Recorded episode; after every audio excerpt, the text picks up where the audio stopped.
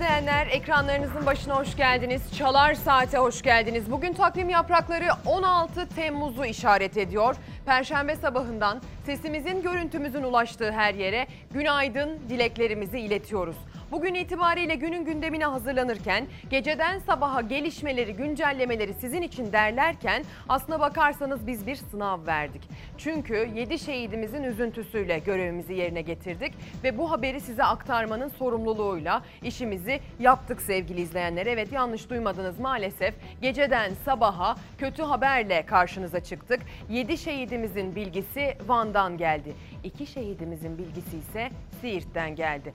Bugün öğrencilerimizin liseye geçiş sınavı açıklanacak. Onlar için aslında bir sınav sonucunun belli olacak olması dolayısıyla bugün gündemimizi yoğunluklu olarak onlara ayıracaktık. Yine onlar özelinde yayınlar, onlar üzerinde konuklar olacak yayınımız içerisinde ama aslında bakarsanız bugün e, şehitlerin haberiyle yayın akışımızı büyük ölçüde değiştirmek durumunda kaldık. Şehitlerimize en baştan haberlerini vermeye başlamadan önce şehitlerimiz için Allah'tan rahmet dileklerini iletelim sevgili izleyenler. Ailelerine ateş düşen ocaklara başsağlığı dileklerimizi iletelim ve tüm Türkiye'nin başı sağ olsun diyerek başlayalım.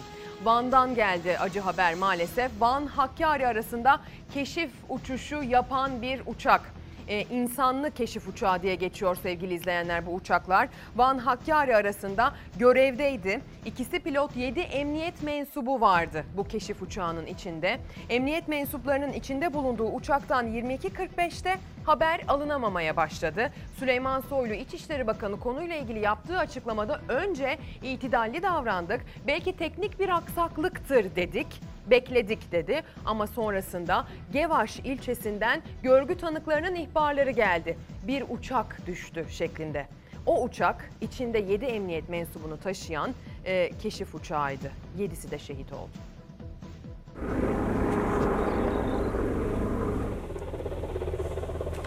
Acı haber Van'dan geldi. Van Hakkari arasında görevde olan keşif uçağı düştü. İkisi pilot, beşi teknik personel olmak üzere 7 emniyet mensubu şehit oldu. Bir haftadır Van Hakkari arasında görevde bulunan keşif uçağından saat 22.45 civarında irtibat kesildi. Zaman geçtikçe umutlar da tükendi. Uçağın enkazına ulaşıldı. İkisi pilot, 7 emniyet mensubu şehit oldu. Acı haberi İçişleri Bakanı Süleyman Soylu paylaştı. İrtibat kesildiğinden beri uçağa ulaşmaya çalıştıklarını ifade eden Bakan Soylu, uçağa ulaşılana kadar geçen süreci anlattı. 22.45 civarında da hem radar hem de iletişim tespiti tamamen kesildi.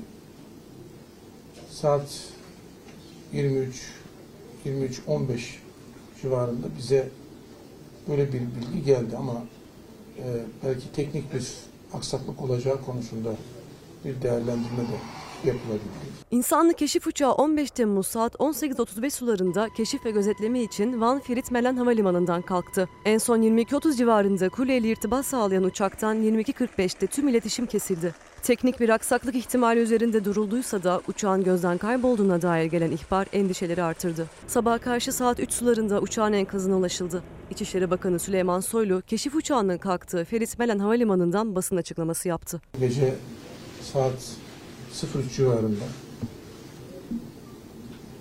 buradan oraya giden ekiplerimiz Artos Dağı'nın 2200 rakımında uçağımızın Artos Dağı'na çarparak kırma uğradığı ve ikisi pilot olmak üzere kahraman 7 evladımızı kaybettiğimizi arkadaşlar bize bildirdiler. Soylu basın açıklamasının ardından bölgeye giderek bizzat incelemelerde bulundu. Emniyet Genel Müdürlüğü kaza kırım ekibi olay yerine ulaştı. İnceleme çalışmaları sürüyor. Sevgili izleyenler, Artos Dağı'na adeta çakıldığı söyleniyor uçağın. Uzmanların tahminen öngörü şeklinde konuyla ilgili yaptığı yorumlara bakıldığı zaman e, uçağın çok ciddi anlamda geniş bir alana parçalanmış olması dolayısıyla hızının çok yüksek olduğu, pilotun dağı görmemiş olma ihtimali e, üzerinde duruluyor sevgili izleyenler. Aslında baktığınız zaman neden pilot dağı görmez diye düşündüğünüz zaman sis, pus, hava koşulları, meteorolojik koşullar direkt akla geliyor. Şu an bakıldığında bölgeden gelen görüntülere bakıldığında canlı bağlantılara bakıldığında havanın aslında e, çok büyük muhalefet teşkil edecek bir durumu yokmuş gibi görünse de 200 rakımlı bir dağdan Artos Dağı'ndan bahsediyoruz. Dolayısıyla dağın zirvesinde belirli bir seviyenin üzerinde sisin, pusun e, ihtimaliyle yer seviyesinde yaşananlar arasındaki fark olabilir. Ya da o saat itibariyle yaşanan hava koşullarıyla şu saat itibariyle yaşanan hava koşulları arasında ciddi fark olabilir. Muhtemelen görüş mesafesini düşürecek dış faktörler dolayısıyla pilot e, o dağın oradaki varlığını fark edemedi. Dolayısıyla daha büyük bir hızla çakıldıkları tahmin ediliyor ve maalesef 7 emniyet mensubu o keşif uçağının içerisinde görevleri başında şehit oldular. Onlara tekrar tekrar e, Allah'tan rahmet dileklerimizi e, tekrar edelim. Ailelerine başsağlığı dileklerimizi iletelim. Bir diğer sınav bizim için size aktarmamız gereken bir diğer haber. Siirt Pervari'den geldi sevgili izleyenler. Siirt'in Pervari ilçesinde bir sıcak çatışmada 4 e, emniyet mensubu, 4 özel harekat polisi sevgili izleyenler yaralandı. Ancak ikisinin şehit düştüğü haberi geldi. Gece 23.10 sıralarında teröristlerle girilen sıcak çatışmadan geldi acı haber. İki özel harekat polisi şehit oldu.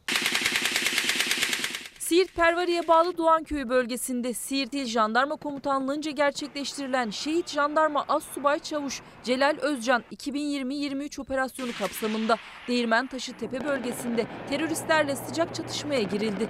O çatışmada ikisi ağır 4 özel harekat polisi yaralandı. Yaralı polisler helikopterle bölgeden alınarak Şırnak Askeri Hastanesi'ne sevk edildi. Ancak durumu ağır iki özel harekat polisi tüm çabalara rağmen kurtarılamadı. Şehit oldu. Sevgili izleyenler bir kez daha şehitlerimiz için Allah'tan rahmet diliyoruz. Bir kez daha ailelerine ateş düşen ocaklara başsağlığı dileklerimizi iletiyoruz.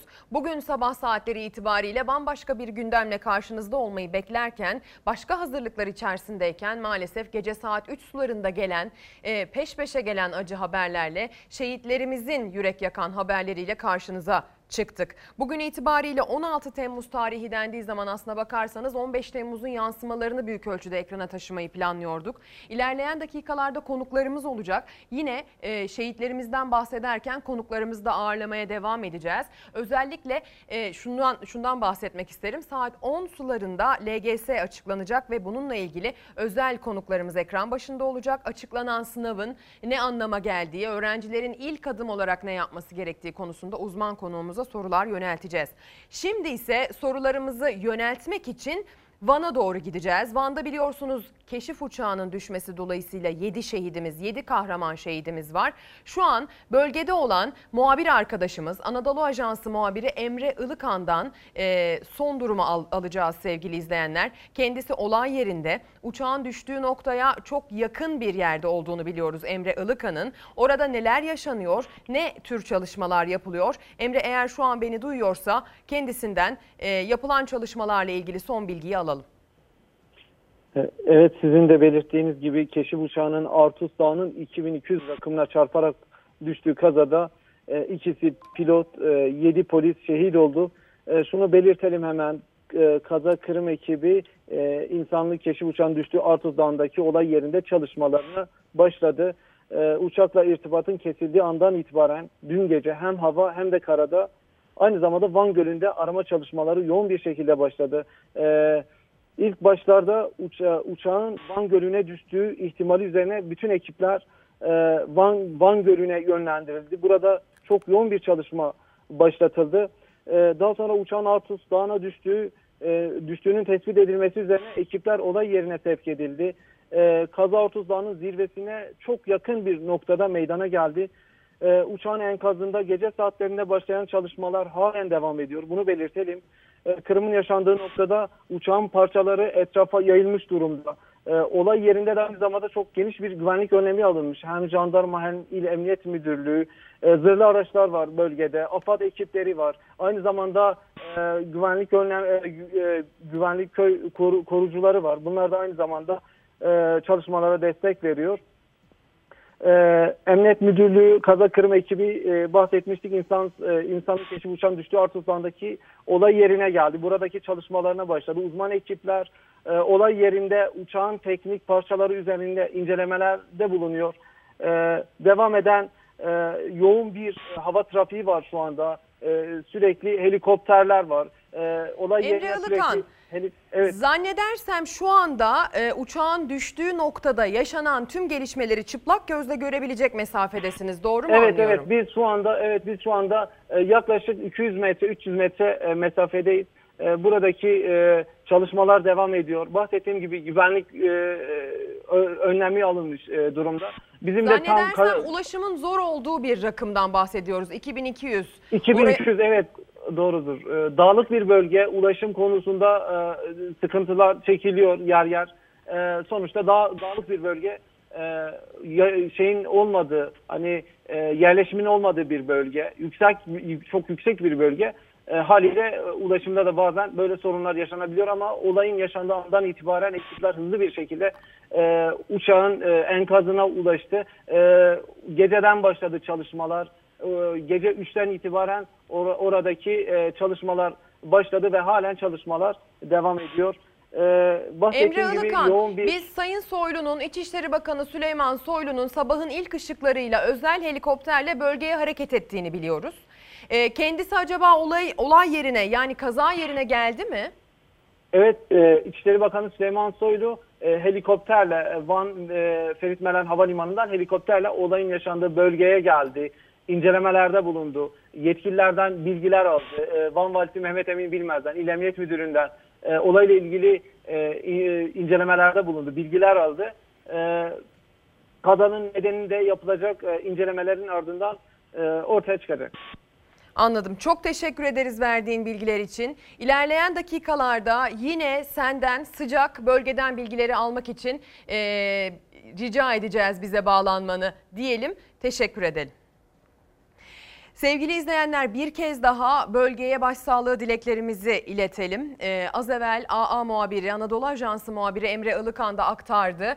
Ee, bölgede şu anda çalışmalar tüm hızıyla devam ediyor. AFAD ekipleri orada, Emniyet Müdürlüğü'nden ekipler orada. Aynı zamanda sevgili izleyenler ilk olay yaşandıktan sonra bölgeye intikal eden pek çok arama kurtarma ekibinin de şu an çalışma halinde olduğunu biliyoruz. Ee, gazeteci arkadaşlar güvenlik çemberinin dışında ancak çıplak gözle bölgeyi görebilecek bir mesafede bize bilgi veriyorlar. Ee, aynı zamanda İçişleri Bakanı Süleyman Soylu'nun sabahın ilk ışıklarıyla bölgeye intikal ettiğini biliyoruz ve hatta Emre Ilıkan'dan aldığımız habere göre Süleyman Soylu kaza yerine de intikal edecek sevgili izleyenler. Artos Dağı'nın 2200 rakımlı bir noktasına uçağın e, çakılmış olmasından söz ediliyor ve uçağın enkazına ait parçaların çok geniş bir alana yayıldığından dolayısıyla buradan yapılacak ilk çıkarımın aslında uçağın hızının çok yüksek olduğu ve dolayısıyla pilotun dağı görmeme ihtimali olduğunu söylüyor uzmanlar. Devam edeceğiz sevgili izleyenler. Ee, Cumhurbaşkanı Erdoğan'ın aslına bakarsanız e, yorumlarıyla devam edeceğiz. Bir Cumhurbaşkanı Erdoğan'a e, kulak verelim sonra dönelim. Ezanımızı susturmak, bayrağımızı indirmek, milli iradeyi ayaklar altına almak, geleceğimizi karartmak isteyen hainleri şanlı bir direnişle hüsrana uğrattık. 15 Temmuz hiçbir şüpheye yer bırakmayacak şekilde ülkemizi işgal girişimiydi. Bunun için kendi ordumuzun içindeki teröristlerin kullanılmış olması işgal girişimine alçakça bir ihaneti de eklemiştir. Tekbirler, salalar, dualar eşliğinde kıyama kalkan milletimiz vatanının özgürlüğüne sahip çıkarak hainleri tepelerken kendisi üzerinde hesap yapanların heveslerini de kursaklarında bırakmıştır. Milletimiz o gece hiçbir mecburiyeti olmadan, hiçbir zorlamaya kesinlikle maruz kalmadan, hiçbir karşılık beklemeden tamamen kendi inisiyatifiyle harekete geçmiştir. Bir asır önce vatan topraklarının dörtte üçünü kaybederek Cumhuriyeti kuran milletimiz 15 Temmuz'da bir daha aynı felakete izin vermeyeceğini cümle aleme ilan etmiştir. 15 Temmuz son devletimizi yıkarak vatanımızı ele geçirmeye çalışanlara bunun ancak milletimizin son ferdi de son nefesini verdikten sonra mümkün olabileceğinin ifadesidir. Sayılmaz parmağı ile, tükenmeyiz kırma ile, taşramızdan sorma ile kimse bilmez ahvalimiz diyen muhi misali bizim ahvalimizi ancak bizden olan bilir. Sevgili izleyenler söyledik aslında dün itibariyle hazırlıklarımızı yaparken e, tabii ki bambaşka bir ruh halinde, bambaşka bir fikir birliğindeydik ekip arkadaşlarımızla birlikte. Ama gece saatlerinde gelen bu acı haberle beraber tabii ki hazırlıklarımız ve akışımızın yönü tamamen değişti. Ancak söz verdiğimiz konuklarımızı burada ağırlayacağız. E, sevgili Mehmet Sevigen stüdyo konuğumuz bugün itibariyle e, kendisini ağırlama şerefine nail oluyoruz. Ve belki de e, böyle ağır bir gündemle açtığımız, günaydın dediğimiz sabahta kendisinin de söylemek istediği şeyler vardır diye düşünüyorum. Vallahi önce çok teşekkür ederim tabii. Çok üzgünüz yani 9 tane baba yiğit. Aslan gibi çocuğu toprağa verdik. 7 tanesi Van'da, gecede 2 tanesi e, Siirt'te. Şimdi bugün burada ne konuşulur? Hiçbir şey konuşmak mümkün değil. Evet. İnsan işte sözün bittiği yer. Çaresiz kalıyorsunuz. Vatanı korumak isterken, analar haber beklerken, evlatlar haber beklerken bir bakıyorsunuz ki kara bir haber geliyor. Bütün Türkiye'nin kaderi değişiyor. Evler ateş düşüyor. Yani Süleyman Bey gitmiş çok teşekkür ederiz. Erkenden saat gece yarısı. Ee, Ben milletimize başsağlığı diliyorum. Ailelerine sabır diliyorum. Kolay değil. Ateş düştüğü yeri yakıyor. Biz ne kadar konuşsak boş. Ama şimdi o evlerde ne ateşler yanıyor. Onu bilemiyorum ama hepimizin başı sağ olsun. Çaresiz kaldık. Ateş düştüğü yeri yakar derler ya. Her tarafı yakıyor ama. Tabii ki aslında biz buradan e, tüm Türkiye'ye başsağlığı dileklerimizi iletiyoruz ama o evlere düşen ateş de e, herhalde Hiç. tarifi çok Hiç tarifi zor. edilmez. Tarifi çok, Çok zor. yakın arkadaşlarım vefat etti böyle devleti kurtarırken. Onun için gerçekten söylüyorum. Akış yayınımız farklıysa konuşmayabiliriz. Bizim şimdi toplum zanneder ki geldik burada kurultay konuşuyoruz. İşte Türkiye'nin şeyi. Ama bu mesele varken bunlar konuşulmaz. Hele koltuk kavgası hiç yapılmaz. Ben koltuk kavgası diye düşünmüyorum. Kendim zaten aday değilim. Ama Türkiye'nin Cumhuriyet Halk Partisi'nin içindeki yanlışlıkları, bu yönetimin yaptığı yanlışlıkları anlatmaya çalışıyordum. Sizden başka da e, bizim sol taraftakiler söz vermiyor kimse. Sağ olun. Çok teşekkür ediyorum Doğan Bey'e, size e, Çalar Saat'e de yakışmışsınız. Bir hanımefendi ederim. olarak Sağ da olun, arkadaşlarla beraber. Ama akışınız varsa isterseniz başka bir Şöyle zaman yapalım konuşalım. Sayın Sevigen. Çünkü gerçekten çok üzgünüz. Hem e, yani e, e, çok fazla işte millet can derdindeyken biz böyle mal derdinde olmanın çok, çok anlamı yok. O bakımdan çok incesiniz, ben çok, çok üzgünüm. Çok Evet, söyleyeceğim şeyler çok var. üzgünüz. Çok dolu dolu geldim. Büyük haksızlık ama izin Şöyle yapalım. verirseniz Ee, İçişleri Bakanı Süleyman. Soylu'nun keşif uçağının düşmesiyle alakalı bilgi verdiği e, bir konuşması var. İsterseniz onunla devam edelim. Ama siz de buraya kadar geldiniz. Ee, siz de isterseniz özet şeklinde aslında burada bulunma sebebinizi anlatın. Ee, sonrasında tabii ki biz de gündem maddelerimize devam edeceğiz. Ama isterseniz Süleyman Soylu'nun konuyla ilgili bize ilk bilgiyi verdiği, ilk resmi açıklamayı yaptığı o dakikalara gidelim. Saat 22.32 civarlarında en son Aşkala üzerindeyken havalimanıyla kuleyle bir irtibat sağladım. Dönüşte olduğunu ifade etti. Sonra 22.45 civarında da hem radar hem de iletişim tespiti tamamen kesildi. Saat 23 23.15 civarında bize böyle bir bilgi geldi ama e, belki teknik bir aksaklık olacağı konusunda bir değerlendirme de yapılabildi. Zannediyorum gece saat 03 civarında buradan oraya giden ekiplerimiz Artos Dağı'nın 2200 rakımında uçağımızın Artos Dağı'na çarparak kırma uğradığı ve ikisi pilot olmak üzere kahraman 7 evladımızı kaybettiğimizi arkadaşlar bize bildirdiler. Görev şehitlerimiz Allah rahmet eylesin. Milletimizin başı sağ olsun. Sevgili izleyenler, şehitlerimizle ilgili gelişmeleri dakika dakika hem bölgeden hem haber merkezimizden takip etmeye devam ediyoruz. İlerleyen dakikalarda yine bölgeye bağlanacağız. Ee, arama kurtarma çalışmalarının bulunduğu bölgede neler yaşandığı ile ilgili size bilgiler aktaracağız. Süleyman Soylu'nun bu açıklamadan sonra özel bir helikopterle bölgeye uçtuğunu biliyoruz. Ondan gelecek her türlü yeni bilgiyi, resmi açıklamayı takip ediyor olacağız. Şimdi ben konuğumuz Mehmet Sevigen'e dönmek istiyorum. Ee, 25-26 Temmuz döneminde CHP'nin 37. kurultayı gerçekleşecek olan kurultay ve bu kurultay öncesinde Sevigen'in söylemek istedikleri var. Zaten geçtiğimiz pandemi döneminde de CHP ile bağlarını koparmış birisi olarak aslında dikkatle e, takip ettiğimiz bir durumu var kendisinin. Neler söyleyeceksiniz? Valla tabii çok üzülerek söylüyorum. Ee, önce tekrar başsağlığı diliyorum. Yani e, ileride çok güzel bir program yaparız umut ediyorum ama gelmişken bir iki kelime söylemeden de geçmeyelim Hı hı. izin verirsiniz. Ee, Ezgi'cim biliyorsun ben Cumhuriyet Halk Partisi'nin ikinci dönem kurucu üyelerinden bir tanesiyim. Demokratik Sol Parti milletvekili olarak seçildim ve Cumhuriyet Halk Partisi'nin 12 Eylül'den sonra açılan yönetimindeyim. 20 milletvekilinden bir tanesiyim. Biz DSP'den seçilmiş, tercihle seçilmiş milletvekili olarak geldik. Ama son dönemlerde partinin içinde bulunduğu sıkıntıyı göz önüne alarak insan konuşma ihtiyacı duyuyor. Çünkü çaresiz kalıyor. Biz 10 yıldır Kemal Bey'in yönetimindeki Cumhuriyet Halk Partisi'ne en küçük bir laf etmedik. Yani güllük gülistanlık bir havatta geçti.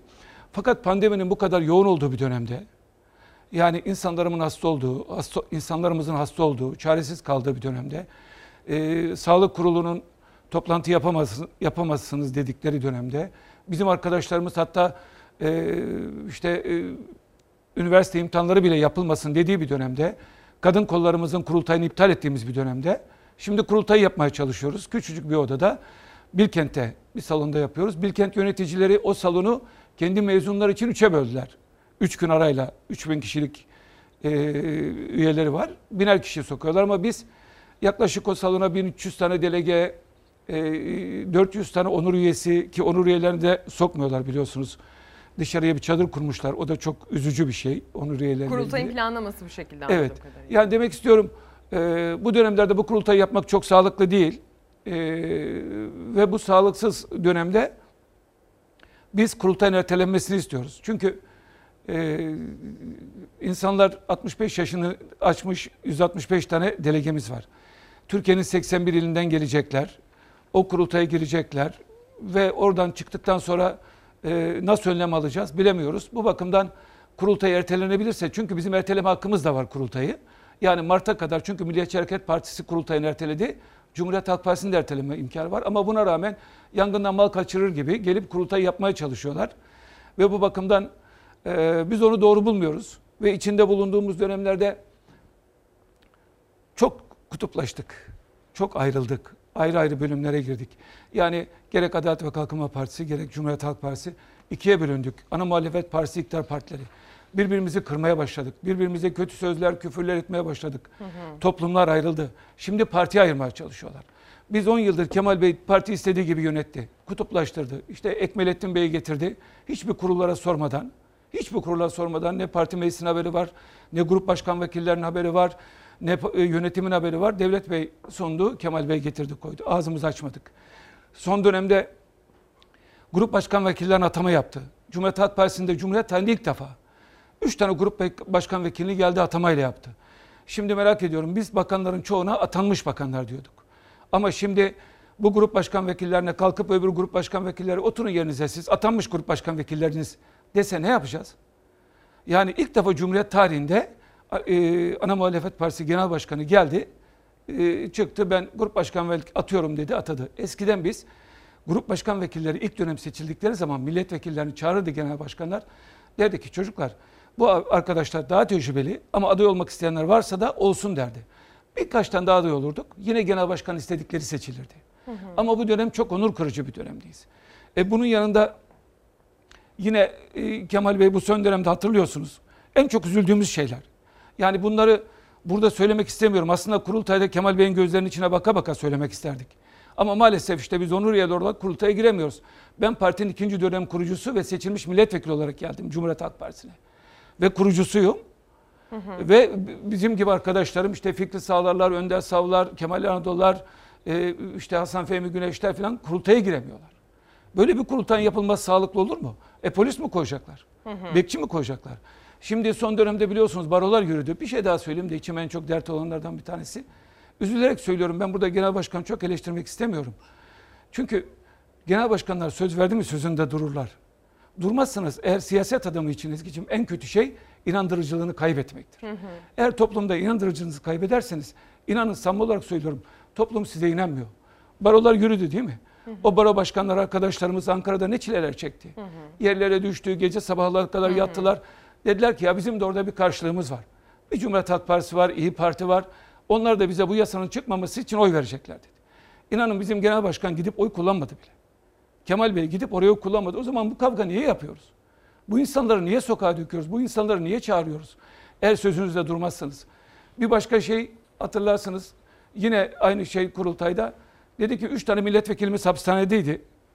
Biliyorsunuz e, e, Mehmet Haberal, Tuncay Özkan, Mustafa Balbay. Bunlar çıkmazsa dedi ben milletvekili yemini yapmayacağım dedi.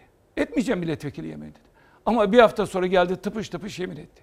Yani genel Peki bir şey inandırıcılığını Ee, kaybederse olmuyor. Hı, Bu Anlıyorum. bakımdan da Eleştirilecek tarafları çok muhakkak ama o kadar vardır. çok var da ben Her parti içinde muhtemelen bu Doğru. tartışmalar, genel Burada bunu başkana konuşmaktan da çok üzüntü duyuyorum. Çok özür dilerim. Yani. Belki Hele de bugün de- olumlu düşündüğünüz görüşleri de aktarabilirsiniz. Yani çünkü son dönemde aslında özellikle yerel seçim özelinde bakıldığında CHP'nin çok ciddi de bir başarısı var. Tarihi diyebileceğimiz bir başarı kaydedildiği e, söylenebilir. Belki hani bundan bahsedilebilir ya da belki de e, aslında olumlu noktaları da var diyebileceğiniz bak, fikirleriniz şöyle, vardır. Hiç alçak gönüllülük yapmıyorum.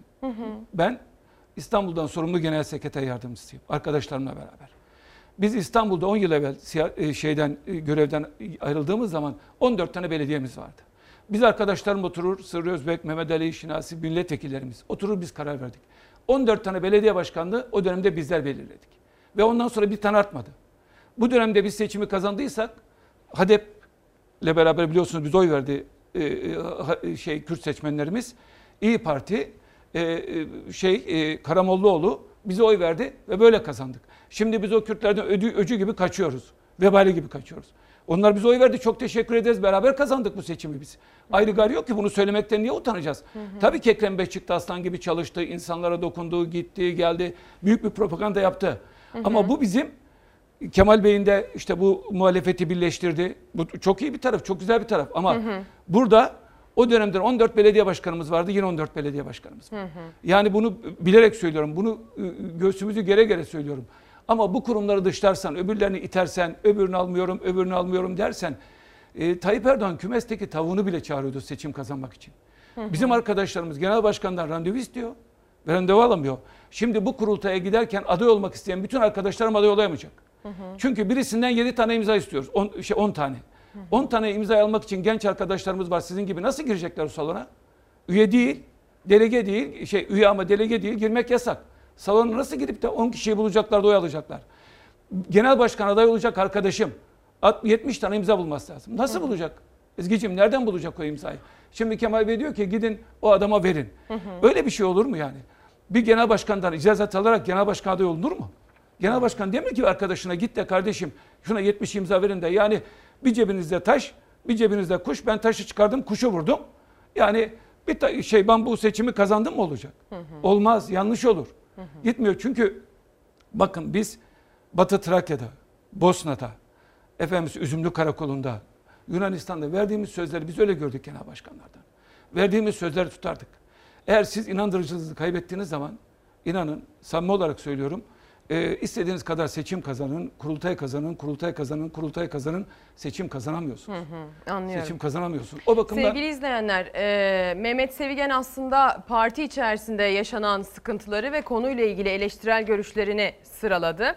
E, gündemimiz şehitler ancak tabii ki e, kurultay yaklaşırken kendisine de bir parantez açarız. Biz olabildiğince Fox Haber olarak zeminimizi ifade özgürlüğüne uygun hale getirmeye çünkü gayret ediyoruz. Her bültende, her saat aralığında, her ekiple. E, dolayısıyla Mehmet Sevigen'in eleştirileri de, söylemek istedikleri de kıymetlidir. Tabii ki bunlar ses de getirecektir, yanıt da bulacaktır. Doğru. Kurultay yaklaştıkça bu konular daha çok tartışılacaktır. Ee, bugün böyle bir gündem içerisinde bu duruma bir parantez açtık. Kendinizi ifade edebildiğinizi düşünüyorum. Ee, bunun yankılarını da tabii ki biz ekip olarak, fikri takibe inanan bir ekip olarak e, sürdüreceğiz diyelim. Ee, Sayın Sevigen'e çok teşekkür ediyoruz. Şimdi müsaade ederseniz biz bir reklam arasına gideceğiz. Reklamdan döndükten sonra da... bir şey daha söyleyeceğim müsaade ederseniz. Buyurun. E, dün biliyorsunuz şehitlerimiz vardı. 15 Temmuz'u e, dördüncü yılını andık. Buradan bütün şehitlerimize de gazilerimize de şehitlerimize Allah rahmet etsin. Gazilerimize başsağlığı diliyorum. E, yani o da bizim için çok üzüntülü bir gündür. Ve bugün de bu şehitlerimiz. Ben bu konuyu gündeme getirdiğim için bizi izleyen bütün herkesten özür diliyorum. Estağfurullah. Hepinizden özür diliyorum bu konuyu açtığımız için. Sizden de çok özür diliyorum. Estağfurullah. İnanın ama böyle bir 5 dakikada olsa 10 dakikada Tabii ki. olsa Tabii çok gerçekten gibi çok biz çok zeminimizi ifade çok diliyorum. en uygun hale yani bu getirmeye kurultayı gayret hiç ediyoruz. konuşmak istemezdim ama siz illa da gelmişken bir şey söyleyin dediğiniz için. Kurultay da bir gerçeğimiz. Ama Onu da tabii doğru. ki konuşacağız diyelim. Şimdi e, bir reklam arası vereceğiz sevgili izleyenler. Sonrasında günün gündemiyle şehitlerimizin son haberleriyle devam edeceğiz. Günaydın sevgili izleyenler. Ekranlarınızın başına bir kez daha hoş geldiniz. Çalar Saat tüm hızıyla devam ediyor. Takvim yapraklarını hatırlatalım. 16 Temmuz'u işaret ediyor bugün. Bugün itibariyle karşınıza tü- Türkiye'den ve dünyadan gelişmelerle çıktık.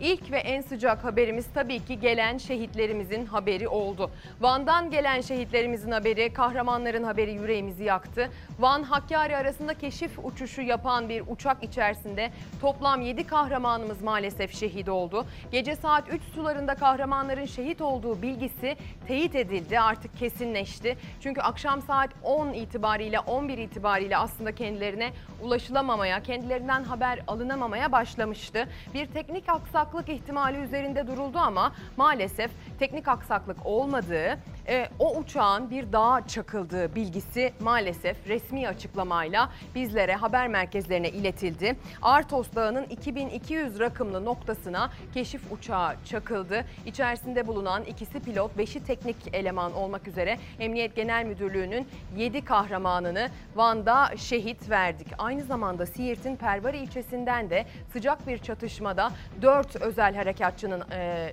yaralandığını, ikisinin durumunun ağır olduğunu öğrendik. Ancak sonrasında oradan da iki şehidimizin e, olduğu haberi geldi. İki acı haber daha ilave olmuş oldu. Bu sabaha başlarken toplam 9 şehit için rahmet dileklerimizi ilettik. Bölgeden sıcak gelişmeleri aktarmayı sürdüreceğiz. Az evvel olduğu gibi yine ilerleyen dakikalarda bölgedeki son durumu arama kurtarma ile ilgili yapılan çalışmaların son halini aktarması için oradaki gazeteci arkadaşlarımızdan bilgi alacağız. İçişleri Bakanı Süleyman Soylu'nun bölgeye gittiğini biliyoruz. Kendisinin oradaki e, izlenimlerini yine ekrana getireceğiz. Bize bilgiler ulaştıkça size aktarmaya devam edeceğiz sevgili izleyenler. Şimdi ise e, Türkiye'nin korona gündemiyle devam ediyoruz. Biliyorsunuz geçtiğimiz hafta itibariyle, geçtiğimiz ay itibariyle hep bin ve üzerinde rakamlarda seyrediyordu. Koronavirüs tablosunun belirlediği e, özellikle yeni tespit edilen günlük vaka sayılarının binin üzerinde seyretmesi uzmanların bize aman dikkat şeklinde uyarı yapmasını beraberinde getiriyordu. İki gündür toplam 33 günlük seyirden sonra binin altında geliyor tablodaki rakamlar. Dün itibariyle 15 Temmuz'da 947 kişide koronavirüs olduğu tespit edildi. Yeni hastaların sayısı 947 olarak tabloya yansıdı. 42 bin testin 42.320 testin 947'si koronavirüs dedi. Ve vefat edenlerse 17 olarak yansıdı tabloya. 17 hayat 17 aile, 17 aslına bakarsanız yaşamdan söz ediyoruz dile kolay. O yüzden hiçbir sayıyı e, küçümsemememiz gerekiyor. 17 kişi demek 17 kişi için verilen bir sağlık mücadelesi, onların arkasından üzülen birçok insan anlamına geliyor. Ve yine günlük aslına vaka sayılarının da bin olması ya da binin biraz altında olması belki de çok rahatlatmamalı. Çünkü haftalık baktığınız zaman e, toplam 7 bin kişiye tekabül ediyor aşağı yukarı bir sayı olarak verdiğimiz zaman. Aylık bazda baktığınız zaman tablonun çok daha büyüdüğünü söylüyoruz. O yüzden koronavirüs konusundaki tedbirlerde e, hiçbir esnemeye aslında e, böyle bir lüksümüz yok. Yani tedbirleri esnetmeye, rehavete kapılmaya e, bir e, lüksümüz yok. Profesör Doktor e, pardon Doktor Fahrettin Koca ismiyle biliyorsunuz Twitter'da paylaşıyor tabloyu Sağlık Bakanı. Sağlık Bakanı dün bu tabloyu aktarırken şöyle bir değerlendirmede bulundu. Binin altındaki ikinci günümüz yeni iyileşen hasta sayımız yeni vaka sayısından fazla. Malatya, Trabzon, Kilis, Yalova, Bayburt ve Ardahan'da 3 gündür pneumoniye hiç rastlanmadı. Yeni vaka verileri yakın günlerde ciddiyetimizin arttığını gösteriyor dedi. Evet yakın günlerde e, son günlerde ciddiyetimiz belki de bu konuyla birlikte arttı ama aslında bu ciddiyeti belki de daha ciddi bir forma taşıyarak korumamız gerekiyor. 990'lı rakamlarla 1000'li rakamlar arasında çok büyük bir fark yok. Binler civarında 11 Mayıs'tan beri takıldık. Binin altına ciddi bir şekilde inemiyoruz. 800'lü 700'lü rakamlar oldu ama uzun süre baktığımızda bunun bir anlamı olmadığını görüyoruz. Beklenen iyileşme hala yok. 11 Mayıs'tan bu yana yeni vaka sayısı günlük ilk kez 14 Temmuz'da binin altına indi. 15 Temmuz'da da benzer tablo sürdü. Ama bu yeterli değil uzmanlara göre. Ezgi Gözeger'le Çalar Saat'in konuğu olan Profesör Doktor Mehmet Ceyhan sevinmek için henüz erken dedi ve vakaları arttırabilecek yeni faktörlerin yaklaştığı konusunda uyardı. Sonbaharda bu olumsuz etkileyecek iki faktör var. Bir tanesi okulların açılması, diğeri de insanların tatilden gelip hep birlikte kapalı ortamlarda iş yerlerinde kalabalıklaşması. 14 Temmuz'da 992 kişide koronavirüs tespit edildi. 20 kişi virüs yüzünden hayatını kaybetti. 15 Temmuz'da da vaka sayısı binin üstüne çıkmadı. 947 kişiye koronavirüs pozitif tanısı konuldu. 17 kişi hayatını kaybetti. İyileşen sayısı vaka sayısını geçti. Binin altındaki ikinci günümüz yeni iyileşen hasta sayımız yeni vaka sayısından fazla. Malatya, Trabzon, Kilis, Yalova, Bayburt ve Ardahan'da 3 gündür yeni pneumoniye hiç rastlanmadı. Yani vaka verileri yakın günlerde ciddiyetimizin arttığını gösteriyor dedi Bakan Koca. Enfeksiyon Hastalıkları Derneği Başkanı Profesör Doktor Mehmet Ceyhan da daha büyük düşüşler yaşanması gerektiğinin altını çizdi. Çünkü hala 13 bin aktif hasta ve sayısı bilinmeyen belirtisiz hasta var. Tespit ettiğimiz vakaların aşağı yukarı 10 katı kadar virüs bulaştıran insan var toplumda. Demek ki 13 bin aktif hastamız varsa bu 130 bin civarında diye düşünmek lazım. Belirtisiz hastaları yakalayamadığımız sürece bu belirtisiz kişiler bulaştırmaya devam ediyorlar. Bütün ülkelerin en büyük sorunu bu iş. Herkes bir yerde takıldı. Biz binler civarında takıldık. 31 Ağustos'ta okulların açılacağını hatırlatan Ceyhan sosyal mesafenin okullarda da en az 1,5 metre olması gerektiğini belirtti. Bilim Kurulu'nun mesafe önerisini yeterli bulmadı.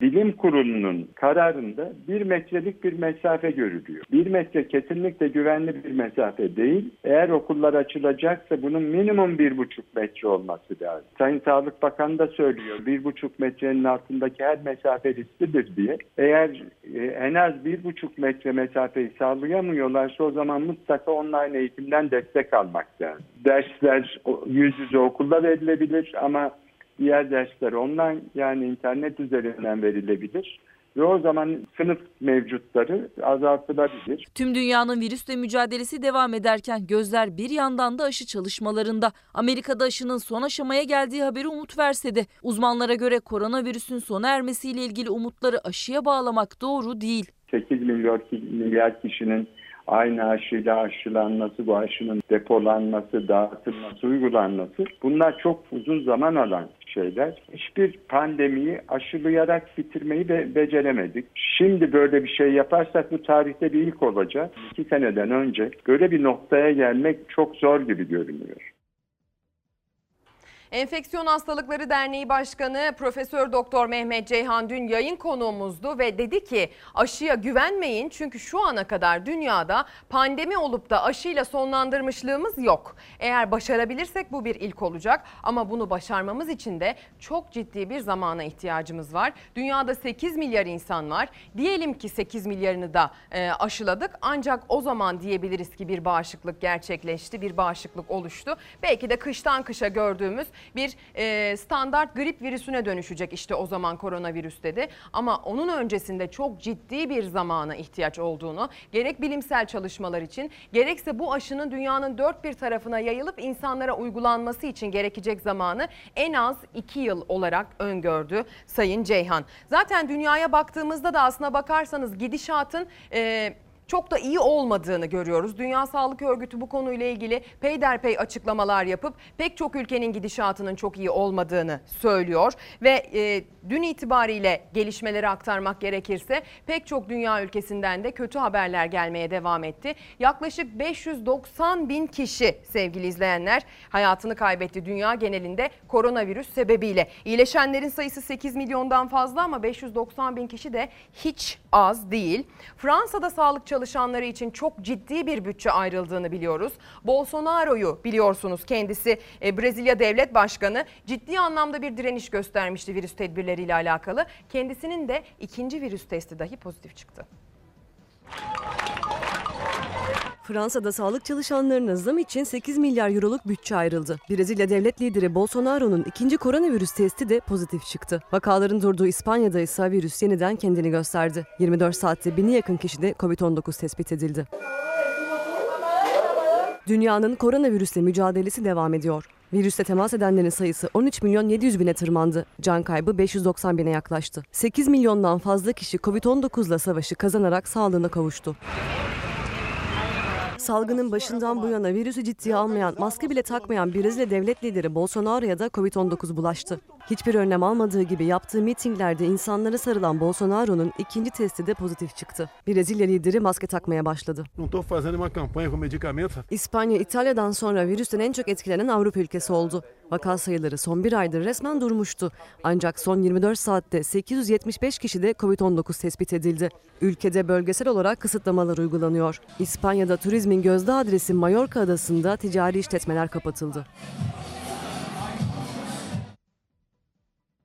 Sevgili izleyenler sabahın erken saatlerinden bu yana aslında sizler bize mesajlarınızla katkı sağlıyorsunuz. Hemen bir es verelim. Şöyle bir neler yazdığınıza gönderdiğinize bakalım. Twitter ve Instagram üzerinden Ezgi Gözeger hesaplarına gönderdiğiniz yorumları e, hani meşhur tabiriyle mentionları aslına bakarsanız okuyoruz. Nereden gönderiyoruz mesajları sorusuna cevaben bu açıklamayı yapmış olayım. Pek çok mesaj geliyor. Aslında günlerdir bu konuyla ilgili mesaj geliyor. Mardin ve Şanlıurfa'daki elektrik sorunuyla alakalı. İlerleyen dakikalarda bir gazete detayından bir de hazırladığımız özel haberden bölgede yaşanan elektrik sorunu, bölgede elektrik sorunu yaşayan insanların gerçekleştirdiği protesto ile ilgili e, özel hazırlıklarımızı ekrana getireceğiz. Stemkar mesajlarınıza cevaben bunu söylüyorum. E, okullarda öğrenciler arasında bir değil bir buçuk metre mesafe olması gerektiğini söylüyor bilim insanları diyor Berkay Birol. Okuldan bahsediyoruz ve çocuklardan bahsediyoruz. Bunu dile getiren bilim kurulu üyesi acaba kendi söylediğine inanıyor mu diye sormuş. Koronavirüsle alakalı sevgili izleyenler. Biliyorsunuz sabahın erken saatlerinden itibaren ana gündem maddesi olarak şehitlerimizi belirledik. 9 şehitten bahsettik. 2 şehidimiz Siirt Pervari'den. E, Siirt Pervari'deki sıcak çatışmada 4 yaralımız vardı. İkisinin durumu ağırdı. Maalesef şehadet haberleri geldi o kahramanların.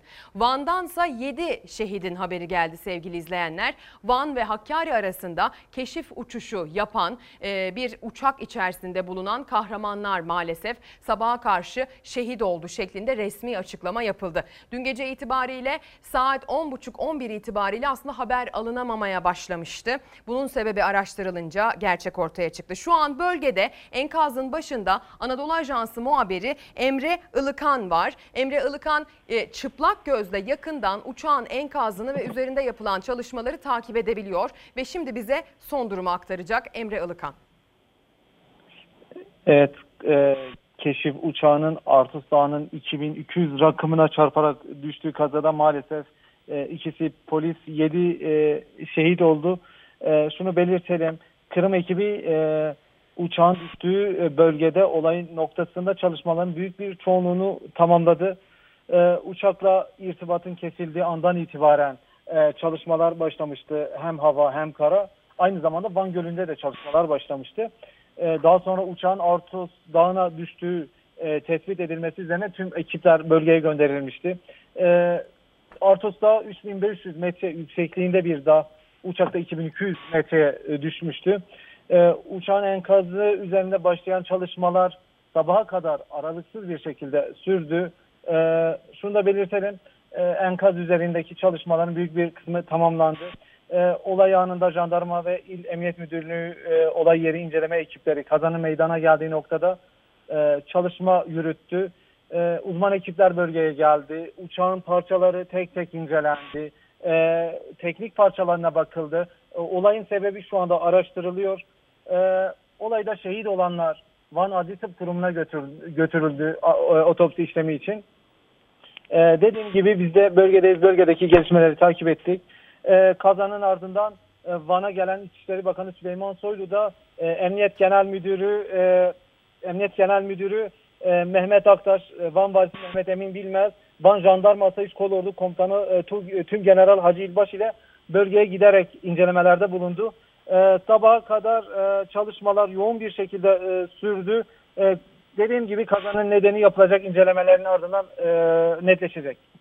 Çok teşekkürler Emre Ilıkan, Anadolu Ajansı muhabiri. Şu an bölgede enkaz çalışma çalış e, enkaz çalışmalarının yapıldığı, kazanın olduğu yerde bize direkt aktarıyor bilgiyi. İçişleri Bakanı Emre Ilıkan'ın söylediği gibi e, sabahın ilk ışıklarıyla bölgeye intikal etti ve bölgedeki yetkili ağızlardan durumla ilgili ilk bilgileri aldı. Hatta kazanın yaşandığı bölgedeki durumu da kendisi inceledi. Bize ilk resmi açıklamayı yapan İçişleri Bakanı Sayın Süleyman Soylu'nun e, sözlerine bir kulak verelim, devam edelim.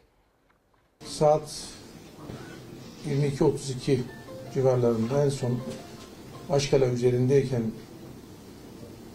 havalimanı ile kule ile bir irtibat sağladım. Dönüşte olduğunu ifade etti. Sonra 22.45 civarında da hem radar hem de iletişim tespiti tamamen kesildi.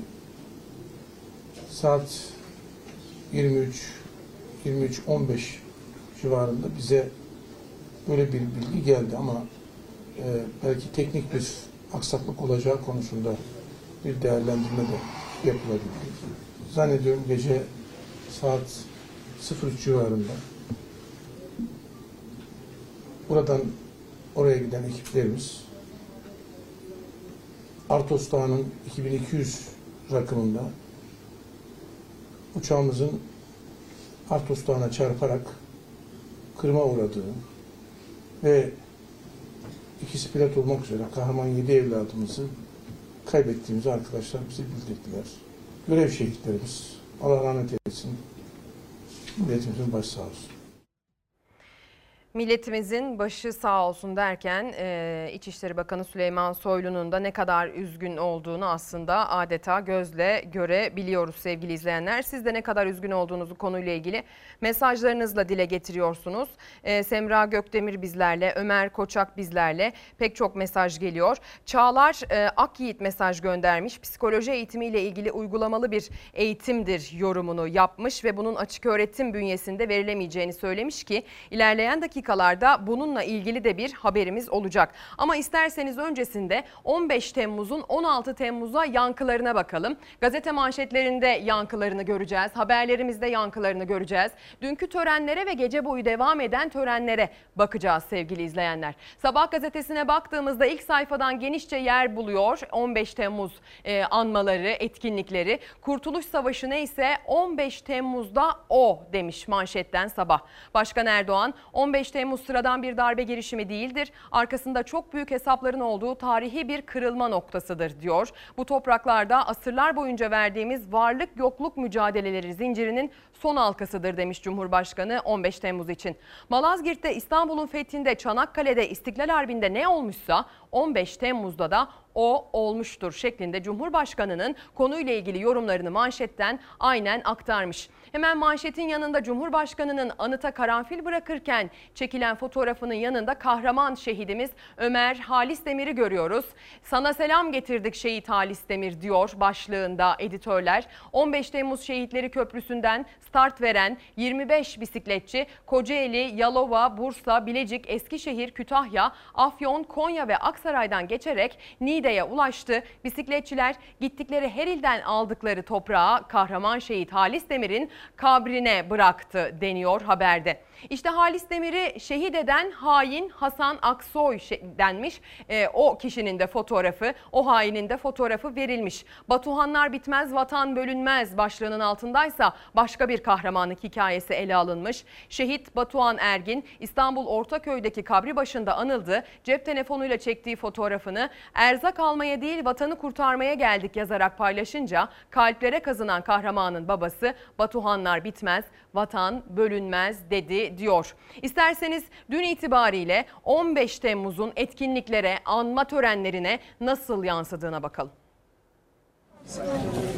Ömer Halis Demir'in yanında olmak istedik bugün yıl dönümü. O bizi belki şu an görüyor. Onun sayesinde buralardayız. Belki de onun sayesinde dışarıdayız. Allah mekanı cennet eylesin. Darbecilere geçit vermedi. Bedenini, canını siper etti. Özel Kuvvetler Komutanlığı'nın kapısından içeri darbeci Tuğgeneral'i sokmadı. Tek başına çatıştı. Assubay Ömer Halis Demir 15 Temmuz'u kahramanlık öyküsü olarak yazan en önemli isimlerden biriydi. Unutulmadı. Türkiye'nin birçok noktasından onun için Niğde'ye gelenler oldu. Mezarı başında uzun kuyruk vardı. Ender Halis Demir. Önceki soy ismim Bükçüoğlu'ydu. Kendi soy ismini aldım direkt çevirip. Şu an onun soy ismini ailemle beraber yaşatmaktan gurur duyuyorum. Onun soyadını taşımaktan gurur duyanlar da dua etmek için gelen annelerdi. Şehitlerin mezarından toprak alıp 415 kilometre yol kat ederek Halis Demir'e ulaştıran sporculardı. Aynı kabrin başında buluştu. Ziyaretler gün boyu aralıksız sürdü. Gökten ecdat inecek olsa öper o apakanlı değer. İstanbul'da Edirne Kapı'daki 15 Temmuz şehitliğindeki törende duygu yüklüydü. Şehit aileleriyle birlikte İstanbul Valisi Ali Yerlikaya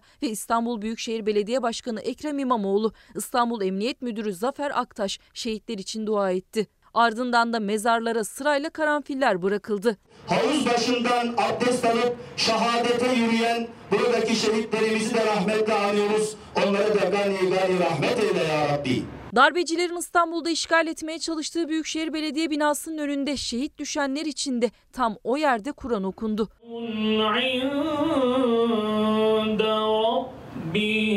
Ankara'daki 15 Temmuz Demokrasi Şehitliğinden de dualar yükseldi. 251 şehit adına 251 Kur'an-ı Kerim dağıtıldı. Şehit ailelerin acısı geçen 4 yıla rağmen hala aynıydı. Allah bizi bu, bu duruma düşürenleri kahretsin.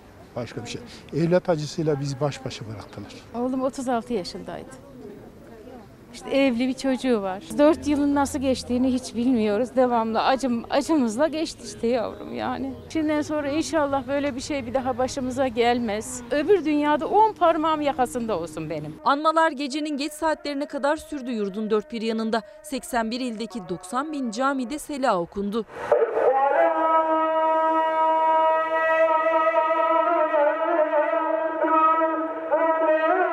İletişim Başkanlığı FETÖ'nün 15 Temmuz 2016'daki darbe girişimine karşı elde edilen demokrasi zaferinin 4. yılına özel ışık gösterisi hazırladı.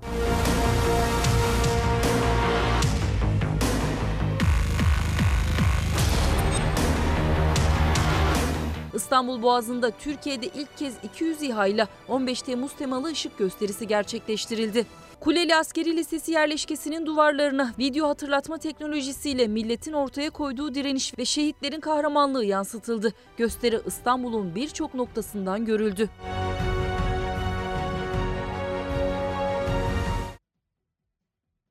...251 15 Temmuz şehidi için gece boyunca yurdun pek çok noktasından dualar yükseldi sevgili izleyenler. O dualar için biz de bir kez amin diyelim. Şehitlerimize 15 Temmuz'da kahramanca şehit olanlara Allah'tan rahmet dileyerek devam edelim. Gazete manşetlerine bakacağız. 15 Temmuz'un 16 Temmuz'a nasıl yansıdığını anlamaya çalışacağız. Konuyla ilgili hazırlıklarımızı aktaracağız.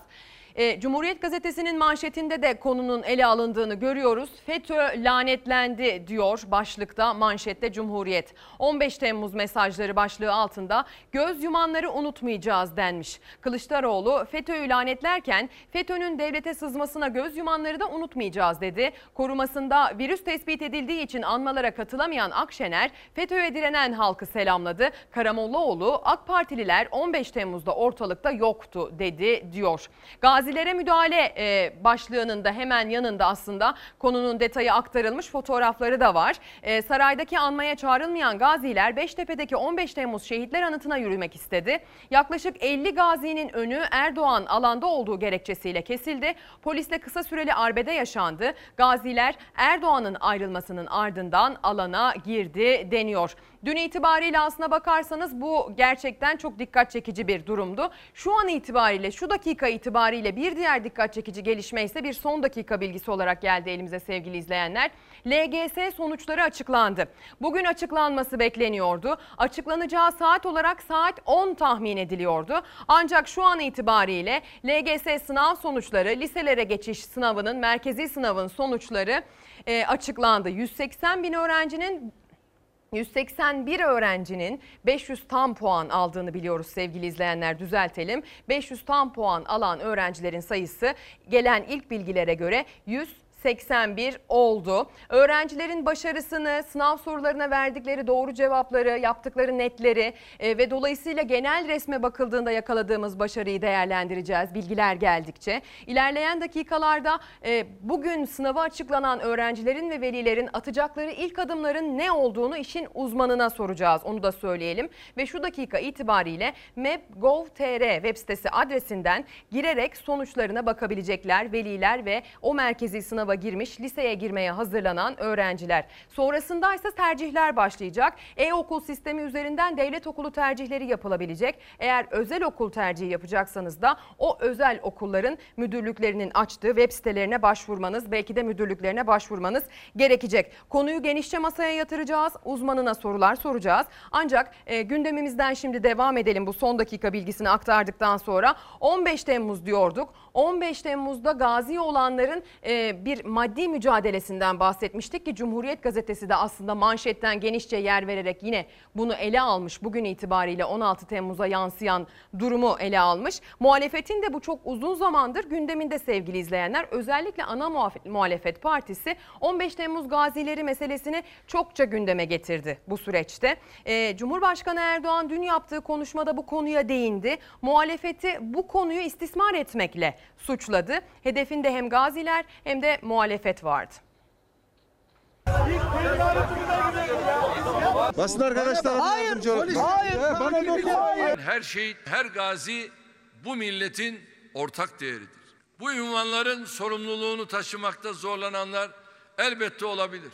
Onların da en kısa zamanda şehit yakınlığı ve gazilik şerefinin manevi sırrına vakıf olmalarını diliyorum. Cumhurbaşkanı Aile Bakanlığı önünde günlerce eylem yapan AK Parti Genel Merkezi'nde de polisin müdahale ettiği gazilere verdi bu mesajı. 15 Temmuz şehit yakınları ve gaziler için toplanan bağış parasını soran muhalefete de sert çıktı. Nerede bu paralar?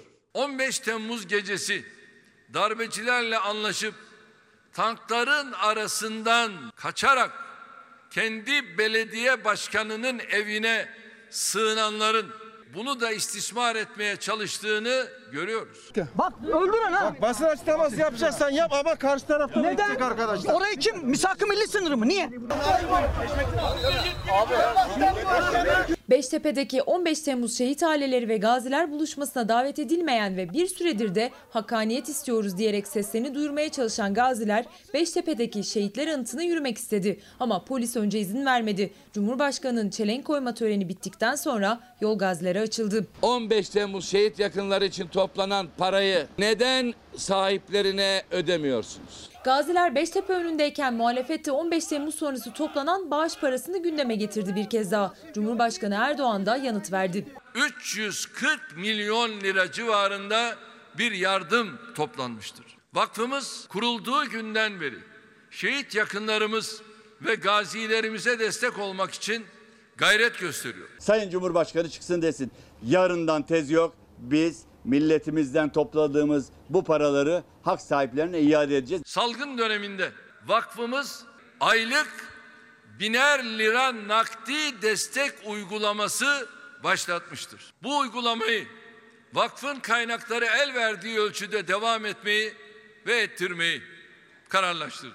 Sizlerden kifayetsizlere kulak asmamanızı bilhassa rica ediyorum. Cumhurbaşkanı 251 şehit yakını ve 2000'in üzerindeki gaziye her ay biner lira ödenmeye devam edecek dedi. Muhalefeti 15 Temmuz şehit yakınları ve gazilerini istismar etmekle suçladı. 15 Temmuz'a kontrollü darbe iftirası atanlar şehit yakınlarının acılarını istismar ederken biz hep sizlerin yanında olmaya gayret ettik.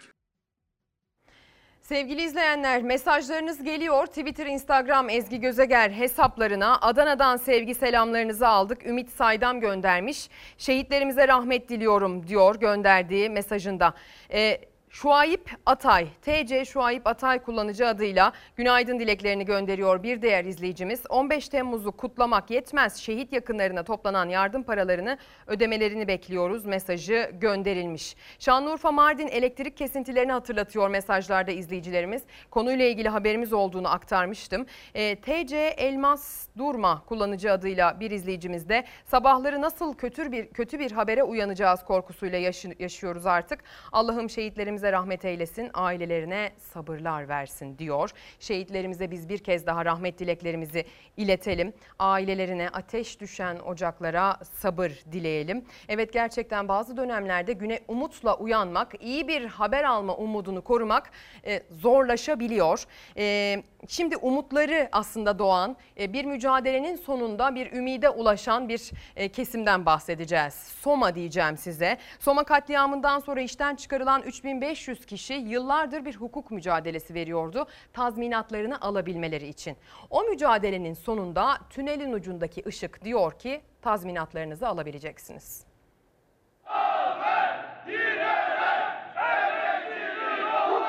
2014 yılında Soma'da 301 işçinin öldüğü, yüzlerce ailenin darmadağın olduğu maden faciasında işten çıkarılan 3500 işçi 6 yıldır haklarını arıyordu. 6 yılın sonunda kıdem tazminatlarını alabilmelerinin yolu açıldı. Hakkımız söke söke alırız. Yıllardır eylemlerle, gösterilerle seslerini duyurmaya çalıştı Somalı maden işçileri. 2014'teki facianın ardından aynı şirkete ait maden ocaklarında çalışan 3500 kişi işten çıkarılmıştı. AK Partili vekillerin meclis başkanlığına sunduğu 10 maddelik teklifte Soma katliamının ardından işten çıkarılan 3500 işçinin aradan geçen 5 yılın ardından kıdem tazminatlarını alabilmesini sağlayacak düzenlemede yer aldı. Düzenlemeye göre kıdem tazminatına hak kazanacak şekilde işlerine son verilen işçilerden kıdem tazminatını alamayanlar Türkiye Kömür İşletmeleri Kurumu'na başvuru yaparak kıdem tazminatını alabilecek. Süreç boyunca mücadele veren sendikalar alınan karardan memnun. Ekmeğini taştan çıkaran madencilerdi. Ekmeğini taştan çıkaran madencilerin e, tazminatlarını alabilmeleri konusunda tünelin ucunda görünen ışığı takip edeceğiz sevgili izleyenler. E, en başından beri bu durumu takip ettiğimiz gibi. CHP'den bir isim Niğde Milletvekili Ömer Fethi Gürer daha önce öğrenci affı ile ilgili ve esnaf sicil affı ile ilgili soru önergeleri vermişti. E, Sayın Milletvekili Ömer Fethi Gürer bu kez de bir kereye mahsus olmak üzere ehliyet konusunda af talep eden bir kanun teklifiyle karşımıza çıktı. Öğrenci affı, ehliyet affı, esnaf sicil affı ve adli sicil affı ile ilgili binlerce kişiden mailler, mektuplar alıyoruz. Bu kapsamda öğrenci affı ile ilgili kanun teklifimizi meclise sunmuştuk. Keza esnaf sicil affı ile ilgili de teklifimizi meclise sunduk. Bu kere ehliyet affı için de kanun teklifi verdik. Herhangi bir ölümcül kazaya karışmamış ya da uyuşturucu kullanmayan herkesin bir kereye mahsus tekrar ehliyetlerine kavuşmaları için vermiş olduğumuz kanun teklifinin mecliste bir an önce görüşülmesini talep ediyoruz. Öğrenci affında 500 binin üzerine kişi mağdur. Bir nedenle üniversiteyle ilişkiler kesilmiş, tekrar geri dönüş yapmak istiyorlar. Bu şans onlara verilmeli. Ehliyet affında da yaptıkları hatadan pişmanlık duymuş ve tekrar ehliyetlerine kavuşmak isteyen insanlar için bir çözüm üretecek kanun teklifimizin yaşama geçirilmesiyle onların da bu mağduriyetinin giderilmesini önemsiyoruz. Mağduriyetleri ortadan kaldıralım. Bir kez daha mağdur olmuş kesimlere şans tanıyalım. Keza esnaf sicil affında da gidiyor kredi almaya geçmişteki e, yapmış olduğu ödemedeki sorun nedeniyle esnaf krediye ulaşamıyor. Esnaf sicil affıyla da bunu ortadan kaldırıp hem esnafımızın yüzünü güldürelim hem de öğrencilerimizin hem de ehliyetlerini elinden alınmış olan kişilere bir kez daha şans tanıyalım istiyoruz. Bu konudaki çalışmalarımıza devam edeceğiz. Biz de bu tarz çalışmaları takip etmeye devam edeceğiz. Devam edelim. Bir gün gazetesine bakalım sevgili izleyenler. Manşetinde Melih Gökçek görünüyor bugün Bir Gün gazetesinin. Belediye imamı gibi çalışmış diyor gazetenin editörleri. Belediyeyi yandaşlarıyla dolduran Gökçek'in torpilli referans listesi kabarık. Onlarca kişi FETÖ firarisi, savcı ve Samanyolu TV'yi referans gösterip işe girmiş diyorlar. Ankara Büyükşehir Belediyesi'nde Melih Gökçek'in başkan olduğu dönemlerde yapılan işe alımlarda uygulanan torpil, işe alınan kişilerin referanslarının yer aldığı listeyle gözler önüne serildi. Listeye göre FETÖ firarisi savcı Şadan Sakınan, Melih Gökçek'in eşi Nevin Gökçek'le oğlu Ahmet Gökçek, AKP Gençlik Kolları Başkanlığı ve Samanyolu TV'yi referans gösteren onlarca isim belediyede işe alındı deniyor. Ankara Büyükşehir Belediye Meclisi'nde önceki dönemlerde yapılan harcamalar masaya yatırıldı. Belediyeyi 11 milyar lira borçla devraldıklarını ifade eden Başkan Yavaş, kalem kalem yolsuzlukları açıkladı demiş. Bir gün gazetesi ilgili başlığın altında yapılan tüm son e, meclis toplantısına da değinmiş sevgili izleyenler. İsterseniz zaman zaman tansiyonun yükseldiği o Temmuz ayına özel Ankara Büyükşehir Meclisi'nin toplantısına bir göz atalım. Ankara Büyükşehir Belediye Meclisi'nde tansiyonun tavan yaptığı anlar. 1 milyon dikilmeyen karaçam fidanını özellikle dikkatinize sunmak istiyorum. Bir firma 9'a 4 2015'te 1.50'den karaçam fidan alıyor. Bunları bir ay sonra 14.90'dan askıya satıyor. Firma ismi vermedi ama 2015 yılı diyerek Melih Gökçek dönemini işaret etti Mansur Yavaş. Özel şirketin 1 lira 50 kuruştan aldığı karaçam fidanlarını 14,90 liradan askıya sattığını söyledi. Askı bunları niye almış? Bize diyor bunlar barajların kenarlarına dikeceğiz. Orman Genel Müdürlüğü'nden bedelsiz alınabilirdi diyor bilir kişiler. Ve ayrıca Orman Genel Müdürlüğü'nden gelen yazıda bu ağaçları dikecek yer yok ki nereye dikeceksiniz diyor. Dikilmeyen 1 milyon karaçam fidanının askıya maliyeti 18 milyon lira. Uçak ve helikopterlerin maliyeti ise 42 milyon. Ankara Büyükşehir Belediye Meclisi'nde bir yıllık faaliyet raporunu anlattı Mansur Yavaş. İsrafın da imar rantının da önüne geçtik dedi. Kalem kalem saydı. Heykellere 14 milyon lira, kedilere 790 bin lira, kent kapılarına harcanan güncel ders 82 milyon 766 bin lira, oyuncaklara harcanan para 549 milyon lira. Bizim boru ihalemizi izleyenlerin sayısının bile halkın 750 milyon dolarının heba edildiği Anka Parkı bugüne kadar gezenlerin sayısından fazla olması çok şey anlatmıyor mu? Sayın Mansur Başkanımızın ve Sayın CHP Grup Başkanı Vekili kardeşimin ASKİ'nin bütçesinden haberi yok. 11. sayfasını gösteriyorum. Burada diyor ki 632 milyon fazla verdi. Kar ettik biz diyor. Başkanım size beni takdim Git ya git işine bak. Saygısızlık yapıp duruyorsun artık. Bitir ne diyeceksin? Mansur Yavaş sunumu yaptıktan sonra belediye meclis sıralarına geçti. AK Parti Keçiören Belediye Meclis Üyesi'nin sözleri tansiyonu yükseltti. Şuurlu belediye başkanlığı yapmak lazım. Şuurlu grup başkan vekilliği yapmak lazım. Lafınıza dikkat edin. Sakin ol. Niye sakin olmuyorsun? Metin Başkan. Ağzından çıkan Kişi-. Şuursuzluğu siz yapıyorsunuz orada. Sizin ununuz var, tuzunuz var, suyunuz var. Ekmek yapmak için maya lazım. Maya, maya. O maya sizde yok. Sayın Başkanım nasıl bir konuşma şekli? Yaşar- Müdahale etsenize. Yaşar Başkanım. Herkes kendi mayasına baksın. Nasıl bir Yaşar usluk bu?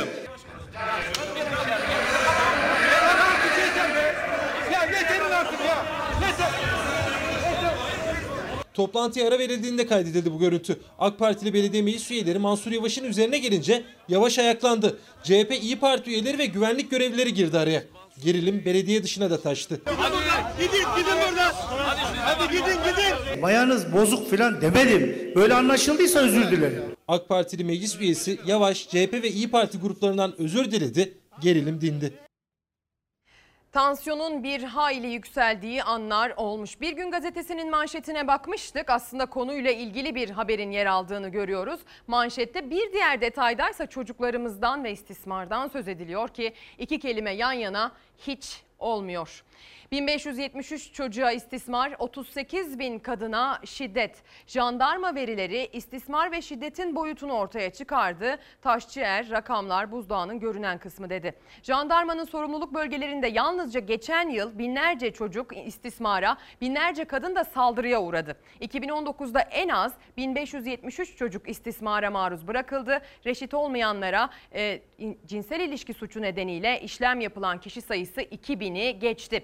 38.217 kadın şiddete uğrarken 1266 kadın saldırıya maruz kaldı. Cinsel saldırıya sevgili izleyenler. Çocuklarımızdan bahsederken aslına bakarsanız e, gerçekten içimiz cız ediyor. Yüreğimizin teli sızlıyor. Onların güvenliği, onların sağlığı, onların eğitimi, onların temel ihtiyaçları e, dünyanın en önemli konusu olmalı. Akan bütün sular durmalı sevgili izleyenler. Şimdi sizi bir başka çocuğumuzla tanıştıracağım. Gökalp. Gökalp için de aslında son iki ay onun için de belki de bütün akan suları durdurup yardımcı olmamız lazım. SMA tip 2 hastası Gökalp 2 yaş öncesinde yapılabilen bir gen tedavisi için Amerika'ya götürmek istiyor ailesi onu. Ancak bu tedavinin masrafı 2 milyon 400 bin dolar. Şu ana kadar 3 aydır yapılan kampanyada sadece bu rakamın onda biri 240 bin dolar toplanabildi. 2 ay içerisinde bu para toplanamazsa Gökalp tedavi trenini kaçırabilir. Hayatının daha iyi olabilmesi için desteklerinizi bekliyoruz. Gen tedavisinin fiyatı 2.4 milyon dolar. Yaklaşık 2 ayımız kaldı. Ee, Herkesten oğlum için yardım bekliyorum. 22 aylık Gökalp'in hayata tutunabilmesi, yürüyebilmesi için tek umudu bu. Ancak Amerika'da uygulanan gen tedavisini alabilmesi içinse önünde sadece 2 aylık bir süre kaldı. Toplanması gereken tutar tam 2 milyon 400 bin dolar. Gökalp yaklaşık 22 aylık olacak. Şu anda yürüyemiyor, bağımsızken de oturamıyor. Yatsa bir süre oturabiliyor. Biz bunu yaklaşık 10 aydır fizik tedaviyle başarabildik. Bursa'da yaşayan Sefa ve Yelda Küçük çiftinin oğulları Gökalp'e 11 aylıkken bir çeşit kas hastalığı olan SMA tip 2 teşhisi kondu. Gökalp bebek hem ilaç tedavisi hem de fizik tedavi almaya başladı. Devletin karşılamış olduğu ilacı yılda 3 defa omurilikten iğne yoluyla almaktayız. Fakat o ilaç bir gen tedavisi değil ve ömrü boyunca bu ilacı almak zorunda. Küçük çifti Amerika'da yalnızca 2 yaş altı bebeklere uygulanan bir gen tedavisinin SMA tip 2 hastalığını büyük oranda iyileştirdiğini öğrendi. Tedavinin oğulları için de umut olabileceğini düşündüler. Ancak masraflar 2 milyon 400 bin doları buluyordu. Çiftin karşılayacak gücü yoktu. Mayıs ayında Gökalp Bebek için yardım kampanyası başlatıldı. İleriye doğru hastalığın ilerlememesi açısından Amerika'daki gen tedavisine ihtiyacımız var. Bu dünyadaki en güçlü kişi küçükten. 3 aydır bir kampanyamız var. Ee, yaklaşık %10'unu geçtik bu kampanyada. Daha çok yolumuz var. Bunun için Gökalp'e desteklerinizi bekliyoruz. Aradan 3 ay geçti. Zamana karşı yarışta toplanması gereken 2 milyon 400 bin doların 281 bin dolarlık bir kısmı toplanabildi yalnızca. Şimdi ise önlerinde sadece 2 ayları var. Zaman daralıyor. Gökalp bebek 2 ay sonra 2 yaşına bastığında gen tedavisi şansını da tamamen kaybetmiş olacak. Küçük çifti oğulları için destek bekliyor. Kısa zamanda bu meblağa ulaşıp bu tedaviyi almamız gerekiyor. Gökalp'in bir süper kahraman olması için bugün siz onun kahramanı olun.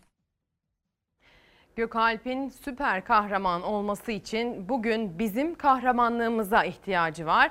Az çok demeden e, hayatının baharındaki bu güzel evladımız için belki de elini elimizi taşın altına koymanın vaktidir. Sadece iki ayı kaldı sevgili izleyenler.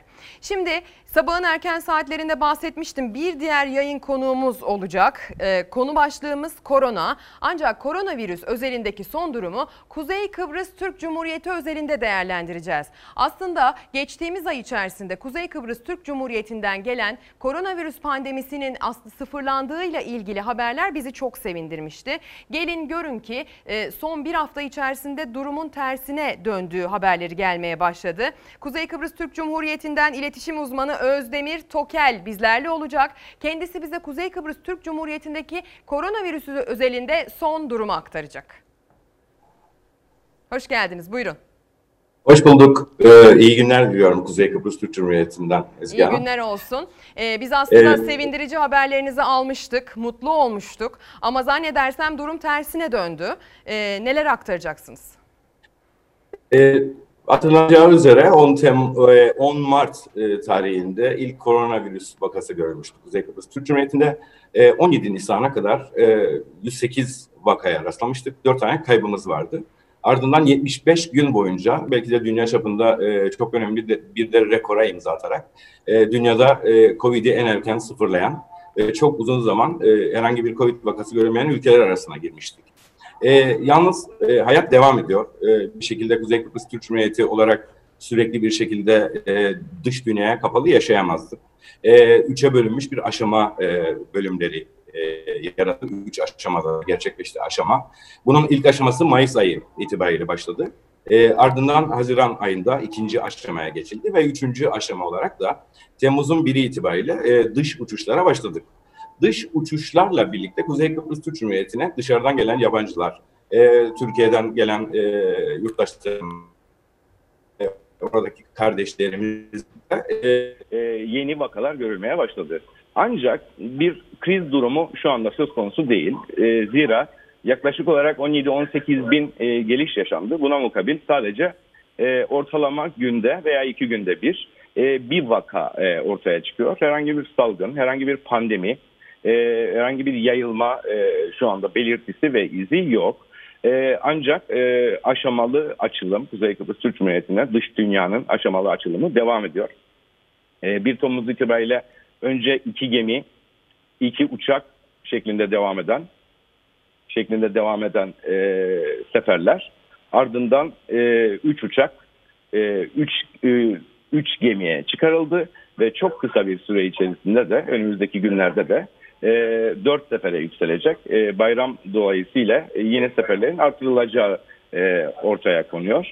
E, ancak bununla devam e, bununla kalmayacak haliyle Kuzey Kıbrıs Türk Cumhuriyeti sağlık sisteminin e, mevcut gelen insanları e, PCR testleri yapılıyor biliyorsunuz Türkiye'den gelişlerde e, yurt dışından gelişlerde ülkeye girişlerde PCR testiyle giriyor e, konuklarımız misafirlerimiz. E, bu test kapasitesi arttıkça ülkeye gelecek olan insan e, kapasitesi sayısı da e, bir şekilde e, artmaya devam edecek diye düşünüyorum ama şu anda e, en azından e, şunu net bir dille ifade edebilirim ki Kuzey Kıbrıs Türk Cumhuriyeti'nde herhangi bir salgın durumu yok. E, 108 vakanın üzerine eklenen 9 ek vaka var.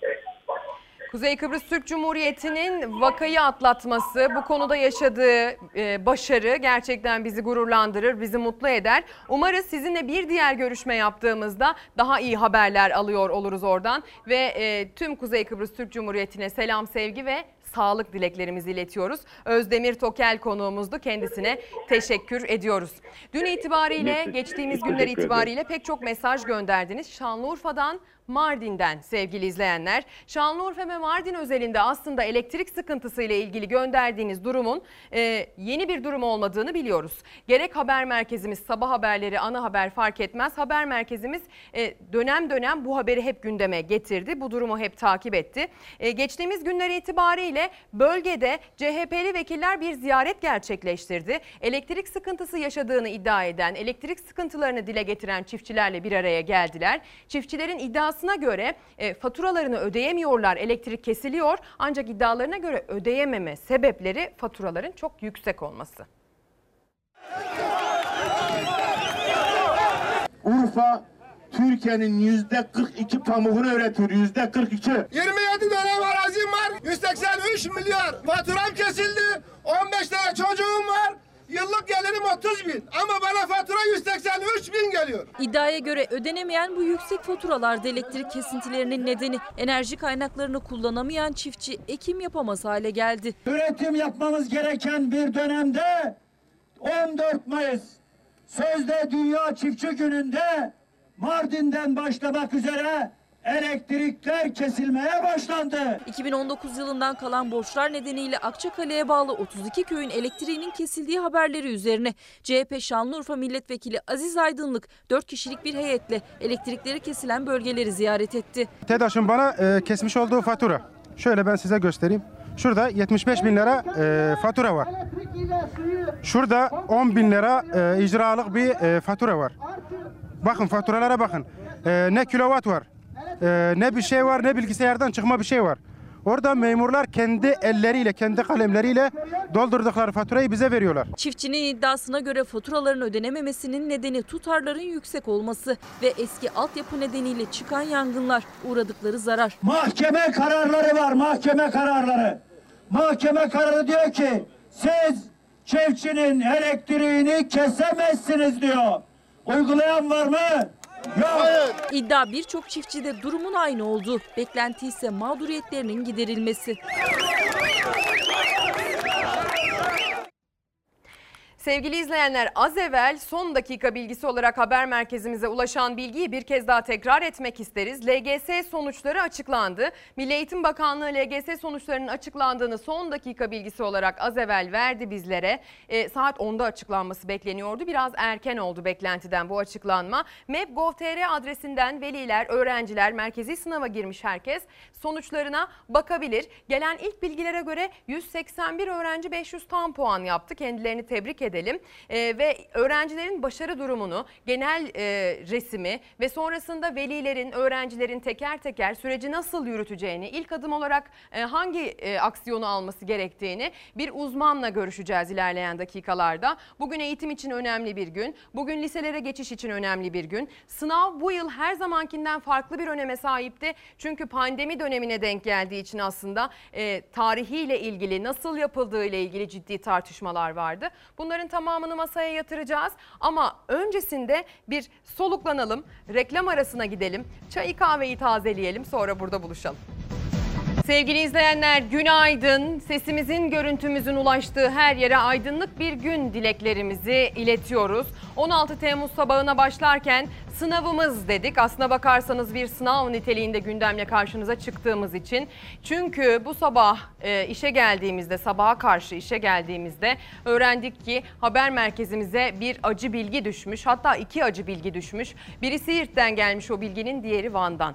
Siirt'ten gelen bilgiye göre yapılan e, çıkan bir sıcak çatışmada 4 kahraman özel harekatçının yaralandığı e, bilgisini aldık ve sonrasında ikisinin şehit düştüğü haberi bize ulaştı. Sabahın erken saatlerinde Siirt'te Pervari'deki bu çatışmada şehit düşen kahramanlarımız için hazırladığımız haberimizi yayınladık. Ailelerine ateş düşen ocaklara sabır dileklerimizi ilettik. Şehitlerimize başsağlığı diliyoruz tekrar. Bir diğer haberse Van'dan geldi. E, son bir haftadır bir görevdeydi o kahramanlar. Van ve Hakkari arasında insanlı keşif uçağıyla keşif görevindeydiler. O keşifi yaptıkları sırada akşam saat 21.45 sularında kendilerinden haber alınamamaya başladı.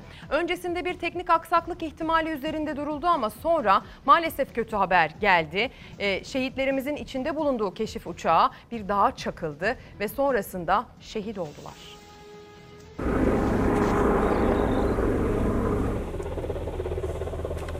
Acı haber Van'dan geldi. Van Hakkari arasında görevde olan keşif uçağı düştü. İkisi pilot, beşi teknik personel olmak üzere 7 emniyet mensubu şehit oldu.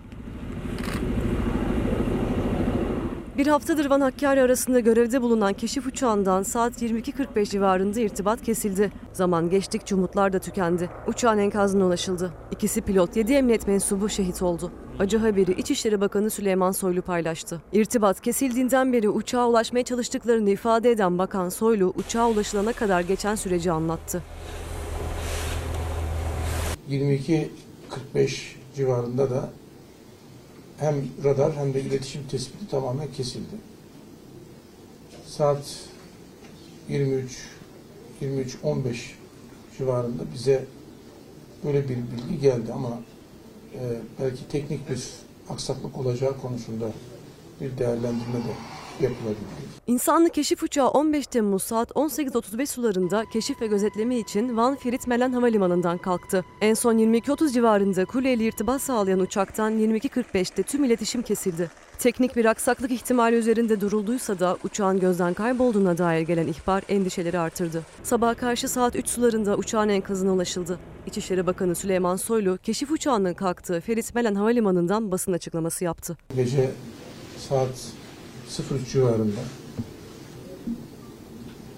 buradan oraya giden ekiplerimiz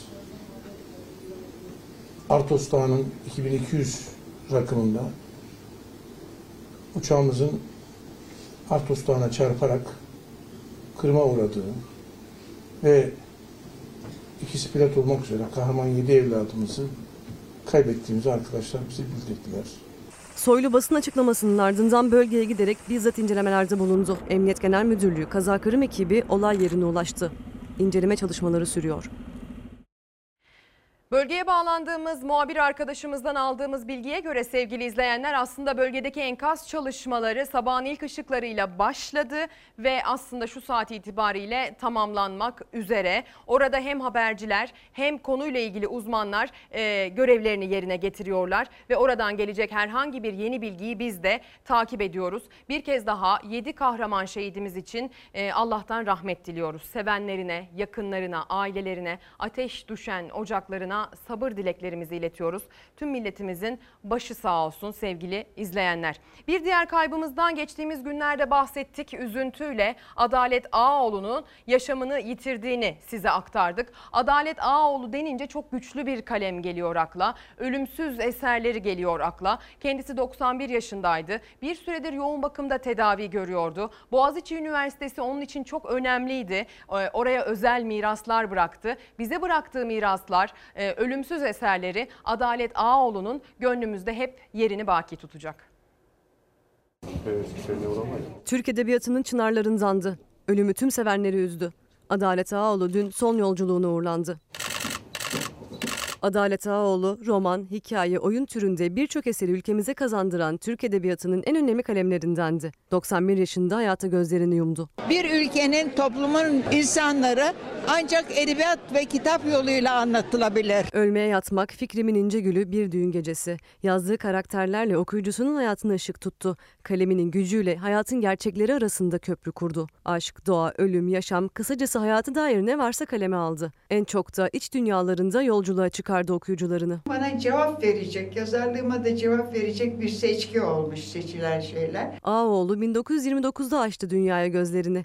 Ankara Radyosu ve TRT'de çeşitli görevlerde bulundu. 1970'ten sonra kendini yazmaya adadı. Önce şiir, ardından öyküler ve romanlar geldi. Türkiye'den bir şeyler öğrenmek istiyorlar gibi geldi bana sahiden. Usta Kalem dün Ankara Kocatepe Camisi'nde düzenlenen törenle son yolculuğuna uğurlandı.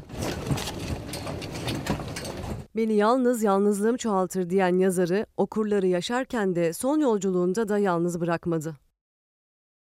Mesajlarınız geliyor. Şehitlerimize, Adalet Ağoğlu'na veda eden mesajlarınız var. Gelen mesajlar Denizli'den, İzmir'den, Adana'nın Akçatekir Yaylası'ndan ve pek çok farklı noktadan. Hepsi için çok çok teşekkür ediyoruz sevgili izleyenler. Bizler de şehitlerimiz için dilediğiniz e, o rahmet dileklerini e, biz de katılıyoruz. Biz de buradan tekrar dile getiriyoruz. Adalet Ağoğlu için de e, bir rahmet dilemenin zamanıdır diye düşünüyoruz. Kendisi Türk Edebiyatı için çok çok önemli bir isim isimdi. Şimdi devam edeceğiz. Yaklaşan Kurban Bayramı ile ilgili ilginç bir haberimiz var. Aslına bakarsanız bu yıl her şey e, değişen alışkanlıklara göre bir dönüşüm yaşıyor. Çünkü pandemi pek çok alışkanlığımızı değiştirdi. Sosyal mesafe, maske kuralı pek çok alışkanlığımızı değiştirdi. Herkes can korkusuyla adım atmaya gayret ediyor. Adım atmaya gayret etmeyenler de maalesef kötü örnekler olarak hep haberlerimize konu oluyor. Bu yıl itibariyle kurban pazarları nasıl kurulacak? O kalabalık kurban pazarlarında pandeminin yayılmaması için hangi önlemler alınacak? İşte bir öneri. Koronavirüs nedeniyle kurban pazarları büyük risk oluşturuyor. Kalabalığa girmek, evinden çıkmak istemeyenler için internet üzerinden kurban kesimi hizmeti başlatıldı. Malları alırız, getiririz buraya sizler adına. Seçerken zaten sağlık olmadan hiçbir hayvanı seçmeyiz. Bir de kurban vasıflarını taşıması gerekiyor. Bu zorlu süreçte Konya merkezli üreticiler herkesin hem sağlığını riske etmeden hem de huzur ve güven içinde kurban ibadetini yerine getirmesi için kolları sıvadı. Üreticiler internet odaklı online sistem üzerinden Avrupa standartlarındaki kesim tesisleriyle vatandaşa rahat bir nefes aldırmayı hedefliyor. Alıcı kesiciye kurbanı belirliyor, ardından vekalet veriyor. Uzman veteriner hekim ve bir dini görevli eşliğinde gerçekleşen kurban kesimi barkod sistemi sayesinde canlı olarak izlenebiliyor. Tüm hijyen kurallarının sıkı bir şekilde takip edildiği tesiste büyükbaş kurbanlar veteriner hekim muayenesinden geçtikten sonra Tarım ve Orman Bakanlığı denetimiyle tesise alınıp muhafaza ediliyor. Kurban kesim işleminden sonra 12-16 saat arası soğuk hava depolarında dinlendiriliyor etler. Soğuk zincir transfer sistemiyle Konya, İstanbul ve Ankara'daki kurban sahiplerinin adreslerine teslim ediliyor. Mutlaka soğuk ortama uygun bir şekilde bir gün bekletilmeden bıçak vurulmaması gerekir. Kurbanını vakıf ve derneklere bağışlamak isteyenlere ise organizasyon kapsamında hizmet veriliyor. Allah senden razı olsun da fiyat ver abi malın hakkını ver. Kepez Belediyesi kurban pazarlarında bir gelenek olan tokalaşmaya pandemi nedeniyle bu çözümü üretti. Adı pazarlık kiti. Ben sana 500 lira daha diyeyim. Ya bırak Yok 500 dersen lira. şöyle bir dolanacağım ondan sonra geri gelirim. 500'ü falan bırak. Kurbanlıklar Anadolu kentlerinden yola çıktı. İstanbul'a 16 Temmuz'dan itibaren giriş yapacaklar. 22 Haziran'dan bu yana mega kente usulsüz girmeye çalışan yaklaşık 121 araçsa ekiplerin uygulamasıyla engellendi. Kurban Bayramı'nın hazırlıkları, Kurban Bayramı'nın kendisi nasıl yapılacak? Bunlar yavaş yavaş netleşecek önümüzdeki dönemde. Tarih yaklaştıkça biz de tabii ki bu durumun nabzını tutmaya devam edeceğiz. Dün 15 Temmuz'du. 16 Temmuz'a yansımaları pek çok gazetenin manşetinde ilk sayfasında genişçe yer buldu. Ancak son dönemde tartıştığımız bir konu daha var. Ayasofya'nın müzeden camiye dönüştürülmesi. Bugün 16 Temmuz özelinde, özelinde çıkan gazetelerin pek çok yerinde Ayasofya özelinde de aslında haberler yer almadı değil. Tabii ki gece saatlerinde gelen şehitlerimizin acı haberleri baskıya yetişmedi muhtemelen. Pek çok gazetemizde kendine maalesef yer bulamadı dolayısıyla. Akşam gazetesine bakıldığında e, 15 Temmuz konusuna genişçe yer verdikten sonra sayfanın altında Ayasofya mevzuna da editörlerin değindiğini görüyoruz. Müze tabelası indirildi diyor gazete. Cami hazırlıkları sürüyor. Ayasofya'nın ibadete açılmasına yönelik çalışmalar tüm hızıyla sürüyor. Dün kapıdaki müze tabelası indirildi. Emniyet Müdürü Zafer Akbaş güvenlik tedbirlerini inceledi deniyor. Bu konuyla ilgili siyasiler de ciddi tartışmalar yürütüyorlar. Siyasetin özellikle muhalefetin en çok tartıştığı konusu ihanet kelimesi. İhanet kelimesini Cumhurbaşkanı Erdoğan aslında dile getirmişti. 1934 tarihli Bakanlar Kurulu kararıyla müze olmasına karar verilen Ayasofya ile ilgili tarihe ihanet sözleri çokça tartışılmıştı Cumhurbaşkanı'nın. Cumhurbaşkanı kabine toplantısı sonrası bir açıklama yaptı salı akşam saatlerinde ve o tarihi karar için e, bu, bu kez ihanet demedi Ayasofya'yı biz müze yapmıştık dedi. Ayasofya'yı yanlış bir kararla da olsa müzeye biz çevirmiştik. Onu yeniden camiye de biz döndürüyoruz. Cumhurbaşkanı da olsan Mustafa Kemal'e hakaretin bedelinin çok ama çok ağır olacağını görmüş olmalı ki sözlerini biraz eğip bükerek e, yumuşatma e, yolunu seçti. Atatürk'e karşı geliştirilen dil Türkiye'de karşılık bulmaz. Siyasette hiç bulmaz. Cumhurbaşkanı Erdoğan altında Atatürk'ün imzası bulunan 1934 tarihli Ayasofya'yı müzeye dönüştürme kararını eleştirirken tarihe ihanet çıkışı yaptı önce. İhanet suçlamasıyla Atatürk'e hedef alıyor dedi muhalefet sert tepki gösterdi. Tek parti döneminde alınan bu karar tarihe ihanet olmanın yanında hukuka da aykırıydı. Mustafa Kemal Atatürk'e o dönemin yöneticilerine hakaret ediyor. Kendine gel Sayın Erdoğan. Ağzından çıkanı kulağın duysun. Tepki çeken konuşmasından 4 gün sonra Ayasofya'nın cami olarak ibadete açılmasına dair bir açıklama daha yaptı Cumhurbaşkanı. Sözlerinde tek parti dönemine gönderme vardı ama bu kez müze kararını ihanet olarak yorumlamadı. Hatta o kararı da millet aldı dedi. 1934'te kimler müziğe çevirdi? Bu millet. Şimdi de biz aslına rücu ettiriyoruz. Bir yanlışı biz düzeltiyoruz. Olay bu kadar basittir. Erdoğan Mustafa Kemal Atatürk'e hakaretin bedelinin çok ağır olacağını bilenlerdendir. Bir vesileyle Atatürk'e hakaret içeren sözler ifade ettiğinizde ister istemez kendi tabanınızda bile tepki bulur. bu. Sayın Cumhurbaşkanı da bunu e, doğru tespit ettiğini, dolayısıyla bu söylemini bu şekilde değiştirdiğini düşünüyor. Muhalefet Erdoğan'ın ikinci açıklamasını ilk günkü sert çıkışından geri adım olarak yorumladı. Atatürk'e hakaretin bedeli ağır olur vurgusuyla. Erdoğan'ın konuşmasında Ayasofya'nın ibadete açılmasına tepki gösteren özellikle dış kamuoyuna yönelik bir mesaj da vardı. Ayasofya'nın kiliseden değil, müzeden camiye dönüştürüldüğünün altını çizmek istiyorum.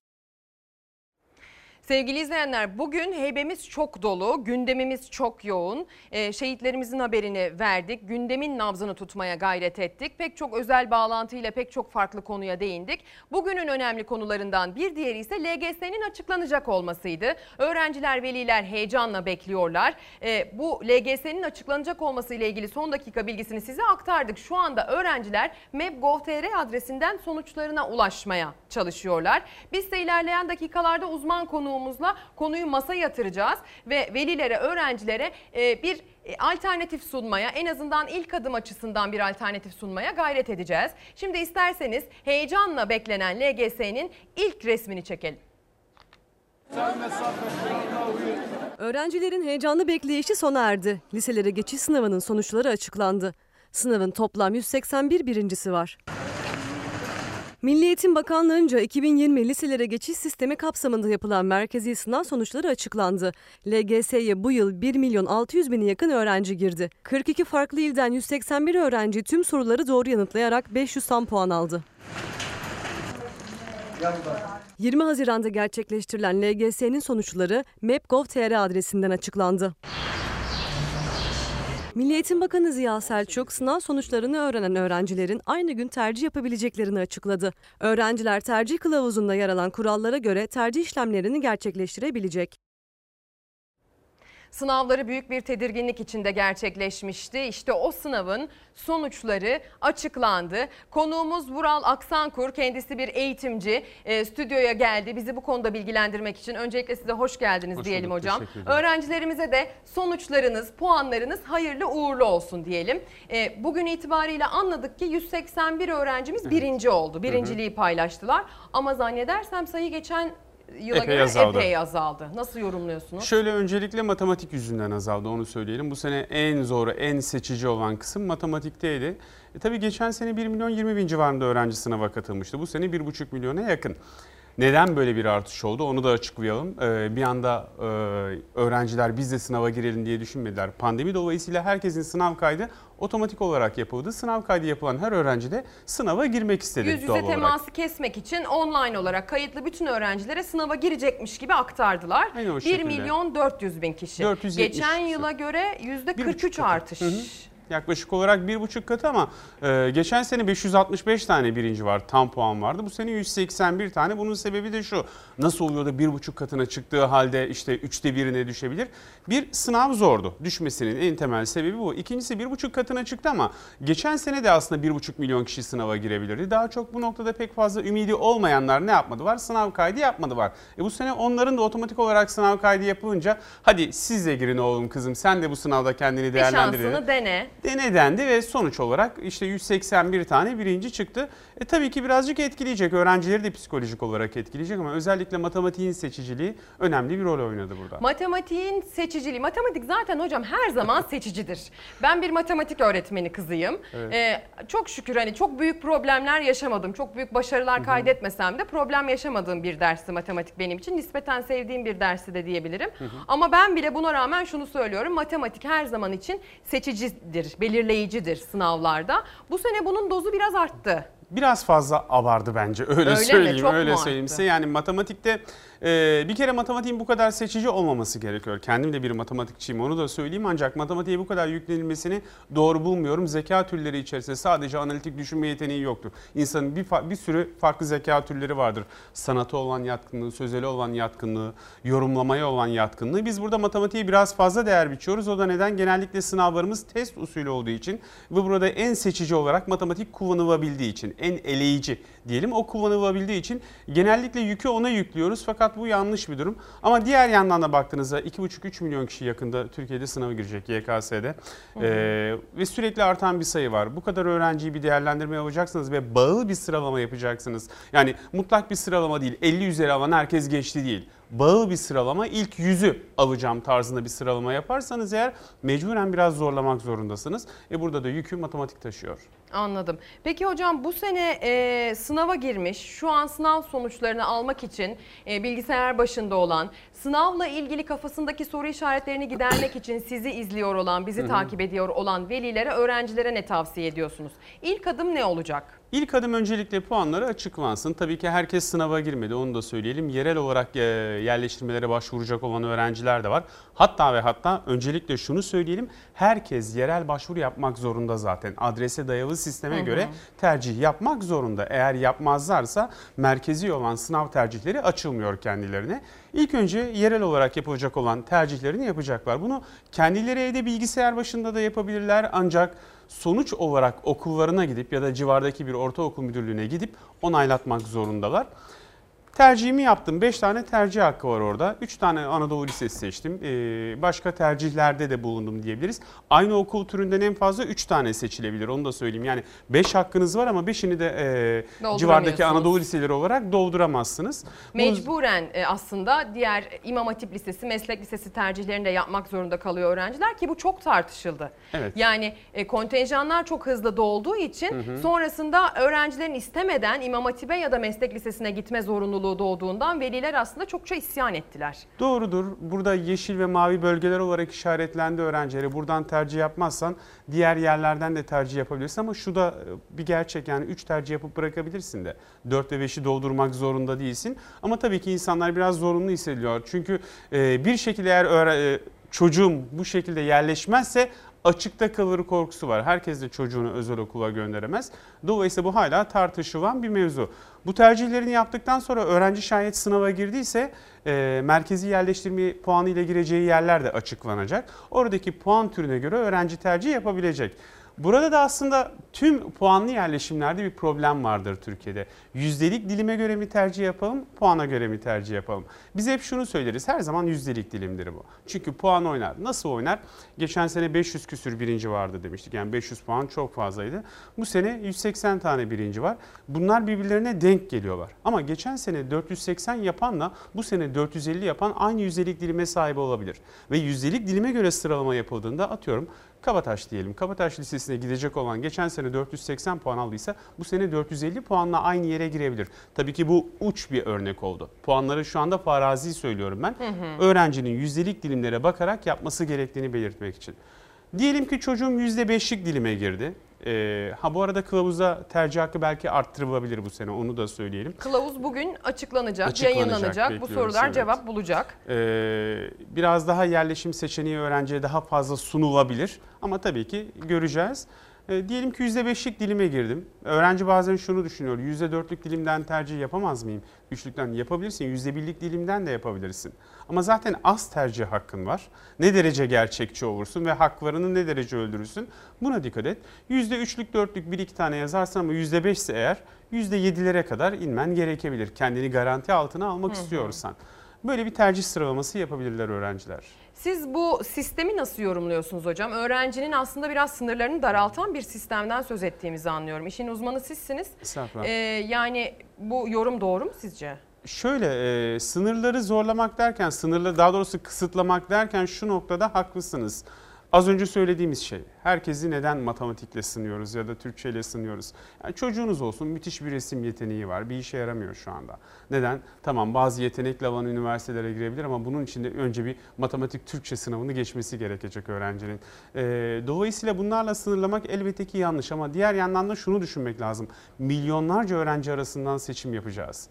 Başka türlü bir sıralama metodu geliştiremedik henüz. Hı hı. Ha, gerçekten de okul sistemimiz çok iyi olsa. Ne demek istiyorum? Türkiye'deki okulların seviyeleri birbirine o kadar yakın ki e, insanın aklını kurcalayan şeyler yaşanmayacak. Herhangi bir torpil vesaire olmayacak ve herkes haklı olduğu puanı alacak okuldaki netleriyle, notlarıyla.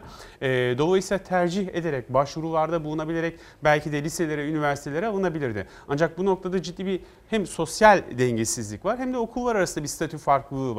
Dolayısıyla bunu yapmak şu haliyle imkansız. Okullar arasındaki statü farklılığından bahsetmişken fen bilimleri, sosyal bilimler, Anadolu liseleri gibi sınavla e, tercih edilerek gidilen bu öğrencilerin e, sayısı da aslında bu sene artması gerekecek gibi bir durum ortaya çıkıyor mu? Şimdi sayı arttı, Hı hı. e, kontenjan arttı mı? Arttı. Sorusu Geçen sene geliyor. 139 bin öğrenci e, bu okullara sınava girecekti. Bu sene 213 bin civarında öğrenci. Yani kontenjan 100 140'tan e, 210 bine yaklaşık olarak yarısı kadar arttı diyebiliriz. Hı hı. Fakat burada özellikle şunu da söyleyeyim. Mesela Galatasaray Lisesi ben 100 kişi alıyordum şimdi 150 kişi alıyorum demiyor. Daha çok şöyle bir durum gerçekleşti. Anadolu'da daha önceden bu potaya girmemiş olan liseler vardı. Ee, sınavla, merkezi sınavla öğrenci alan liselerin sayısı arttırıldı. Özellikle Anadolu liselerinde %75 civarında bir kontenjan artışı var yaklaşık olarak. Ne oldu? Farklı şehirlerde öğrenciler, e, özür diliyorum bazı liseler bu kategoriye girdi. E, Dolayısıyla o liselerin olduğu şehirlerde yaşayanlar bu noktada şanslı. Fakat İstanbul'daki bir öğrenci için işte Beşiktaş ve çevresinde tercih yapacak öğrenciyi çok fazla etkilemedi. Tabii ki bireysel olarak okulların 3-5 kontenjanı artmış olabilir. E, fakat büyük liselerde çok fazla artmadığını hatırlıyorum kontrol ettiğimde. E, ama o da çok düşük çapta bir etkiler. İlk sıralardaki öğrencileri çok fazla etkileyen bir durum yok. Peki hocam e, tam da siz hani Beşiktaş özeli falan demişken hani mesela ben Beşiktaş'ta yaşıyorum. E, bir e, veliyim ve öğrencim sınava girdi. Oğlum Evet. sınava girdi diyelim ki. E, sınavdan çıktı. Mahallede onu gönderecek okul bulamadık. Tercihlerimizi yaptık. Olmadı. İlk üç tercihimize giremedik. Son iki tercihi belki yapmadık. Yani bir şekilde mahallede ben çocuğumu gönderecek okul bulamadım. İşte en sıkıntılı taraf orası. Ee, en son komisyonla öğrenciler okullara dağıtılıyorlar ve e, o okullara mecburi gidiş oluyor. Fakat burada birçok kişi e, biliyorsunuz bazı özel okullarda fiyatlarını ciddi manada geri çektiler. Bir alternatif oluşturmaya başladılar. Öğrenciler daha çok o taraflara yönlendiriliyor. Yani tercihinizi yaptınız ama hiçbir şekilde bir yere yerleştiremediniz. Komisyon sizi bir yere atıyor. O da olma yani istediğiniz bir okul olmuyor. Mecburen özel okula yönlendiriliyormuşsunuz gibi. Yani yönlendirilmiyorsunuz aslında ama mecbur kalıyorsunuz. Doğal sonuç olarak Evet. ortaya çıkıyor.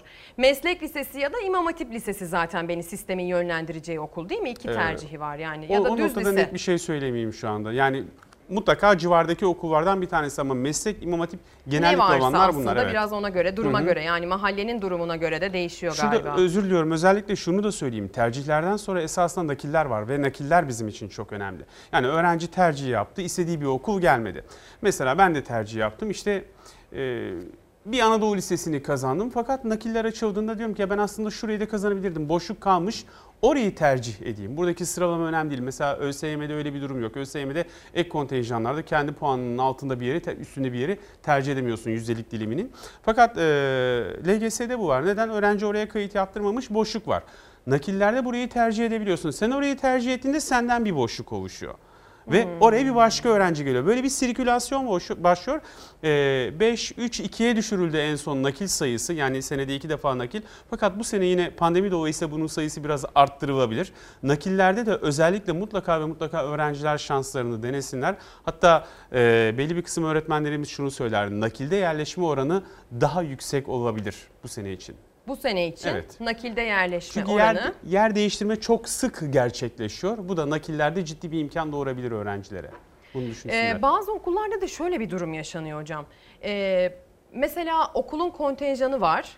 Misal veriyorum 50 kontenjan ama 30 doldurabiliyor. Bazı okulların kapısında kuyruk oluşurken bazı okullar boş kalıyor. Bu Hı hı. sene yine benzer bir manzarayı yaşar mıyız sizce? Şimdi e, bu bahsettiğimiz az önceki örnek Beşiktaş dedik yani genellikle Beşiktaş'taki okullar ilk sıralarda olduğu için ama Kadıköy, Beylikdüzü buralardan okullar da var, Bağcı var.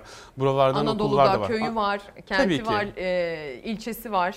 Biz tabii tercih yaparken hep İstanbul'u baz aldığımız için kendi öğrencilerimizle tercih yaparken o yüzden burayı örnek veriyorum ama e, kontenjanların dolmama durumu LGS'de çok sık yaşadığımız bir şey değildir. Daha çok YKS'de yaşanan bir durumdur.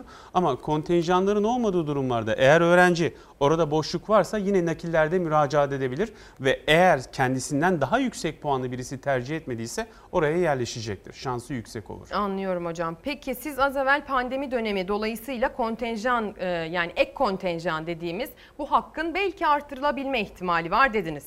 Bunu bu sorunun cevabı e, bugün verilecek aslında. Kılavuzda verilecek. Kılavuzda Nakil- verilecek. Nakil tarihleriyle. Nakil tarihleriyle verilecek. Peki e, şöyle sorayım.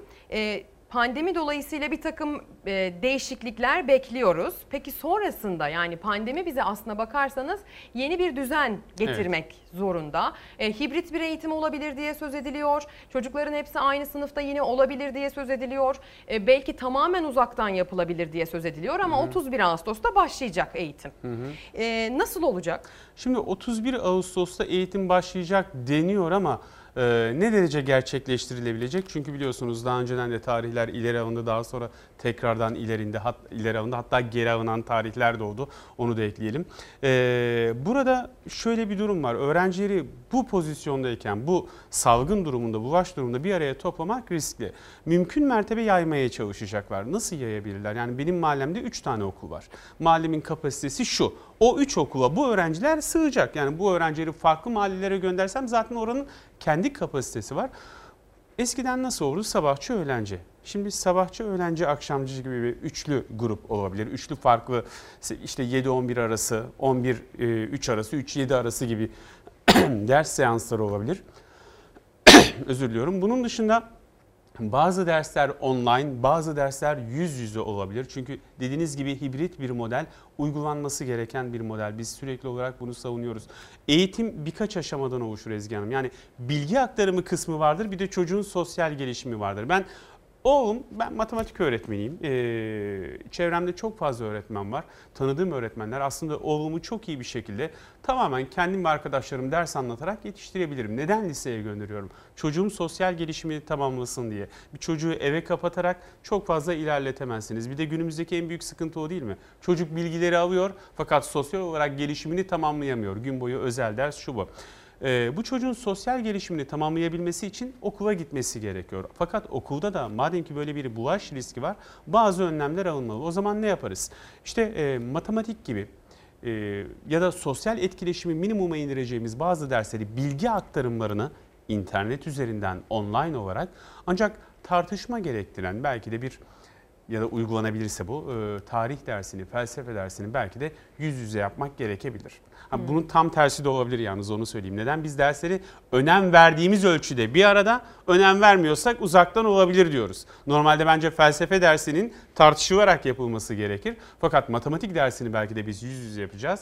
Felsefe dersini online olarak yapacağız. Hocam e, son dönemde aslında buradan yola çıkarak e, masaya yatırabileceğimiz bir tartışma var. Psikoloji eğitimiyle alakalı. Evet. Hazır konumuz eğitimken ve hazır e, bize bu konuda pek çok mesaj yağıyorken isterseniz bu konuyu da bir hı hı. açalım. Bu dosyayı da bir masaya yatıralım. Hocam söyledi. Felsefe aslında çok önemli görülmez tırnak içerisinde söylüyorum. Aslında çok çok önemlidir. Hı hı. Yüz yüze yapılması gerekir, tartışılarak yapılması gerekir dedi. Sosyal bilimlere ait bir branştan bahsediyoruz. Bir diğer branş da sosyal bilimlere ait psikoloji. İnsan dendiği zaman zemin çok kaygan hocam. Evet. Dolayısıyla aslında gerçekten birebir iletişim gerektiriyor. Ancak psikoloji eğitiminin açıktan yapılması gibi bir proje var. E, psikologlar bu konuyla ilgili eğitimciler e, bu duruma itiraz ediyorlar.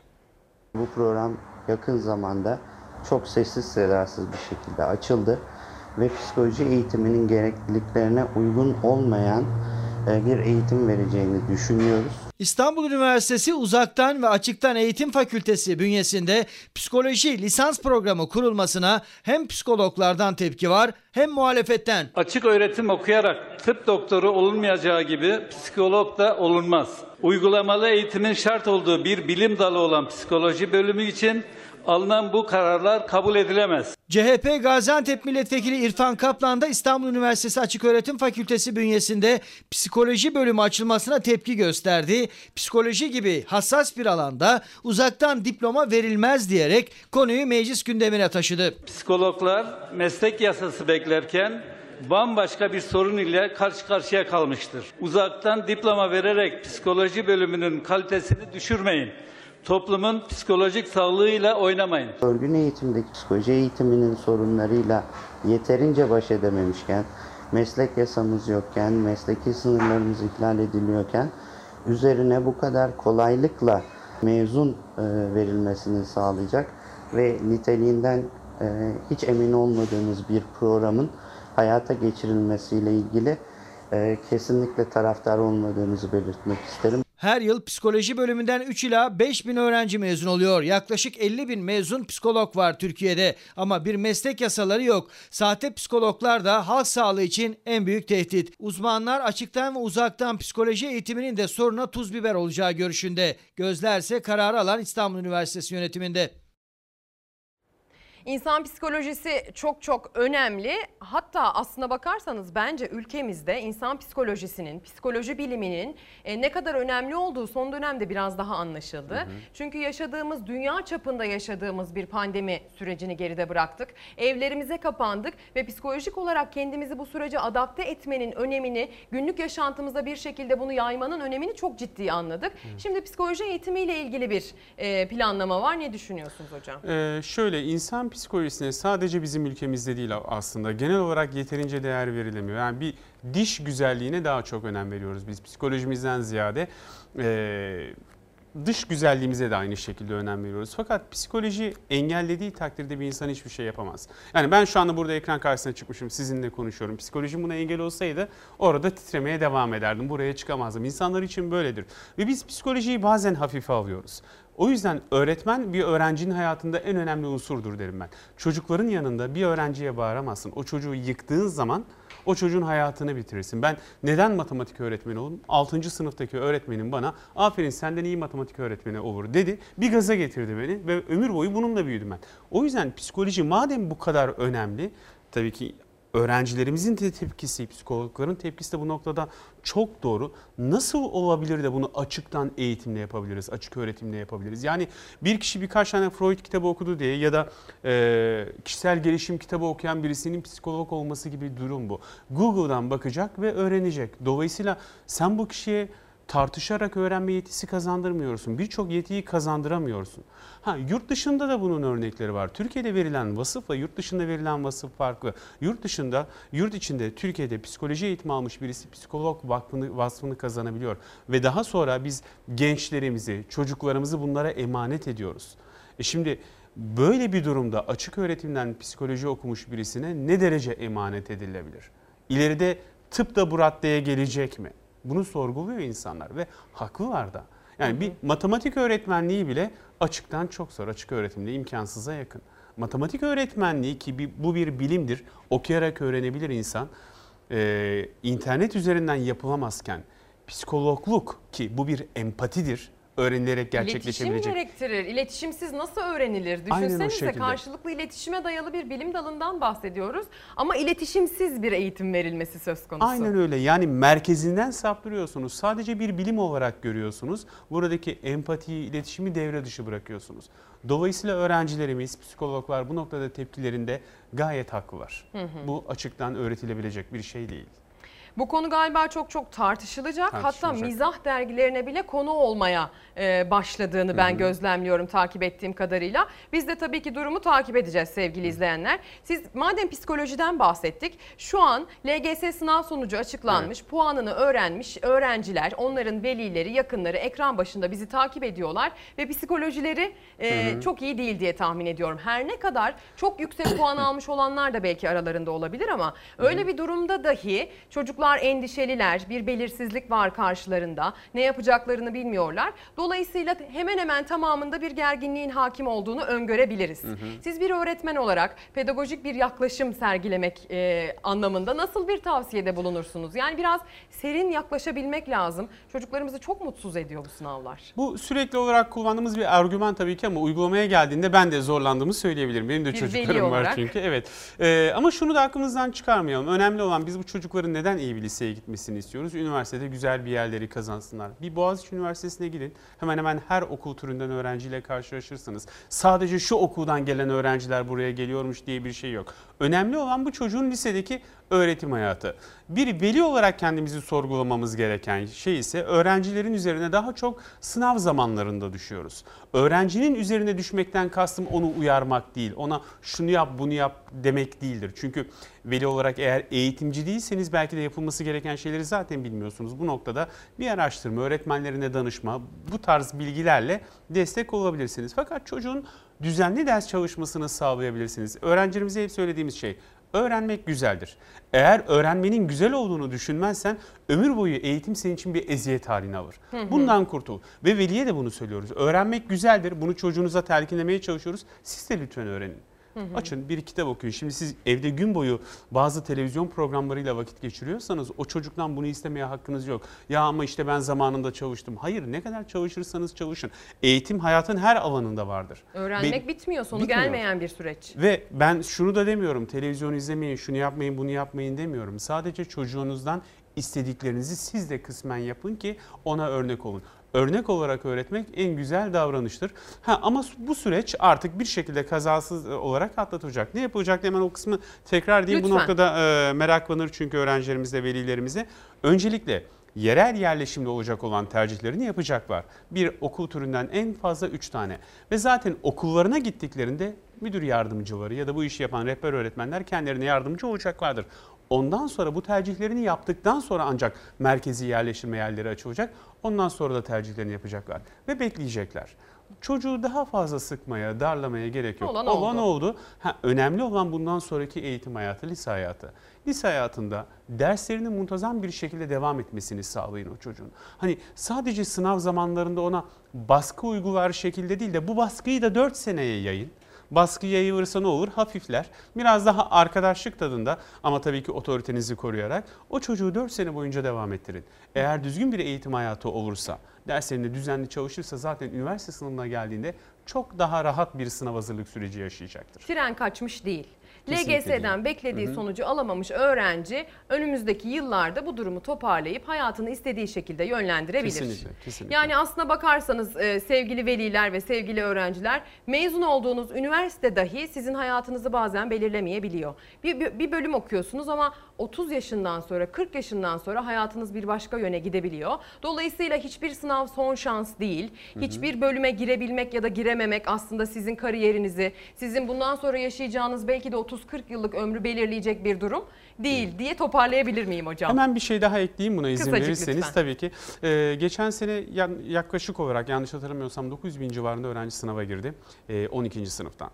300 bin civarında üniversite okuyan öğrenci sınava girdi. 200 bin civarında da bir üniversiteyi bitiren öğrenci. Yani yarısından daha fazlası üniversitesinden mezun- mem- memnun olmayan öğrenci var.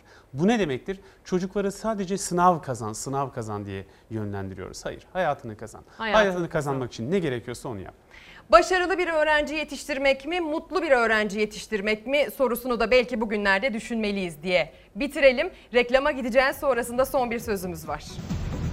Sevgili izleyenler bugünün çalar saatinde şehitlerimiz için rahmet diledik. Dileyerek başladık, dileyerek bitiriyoruz.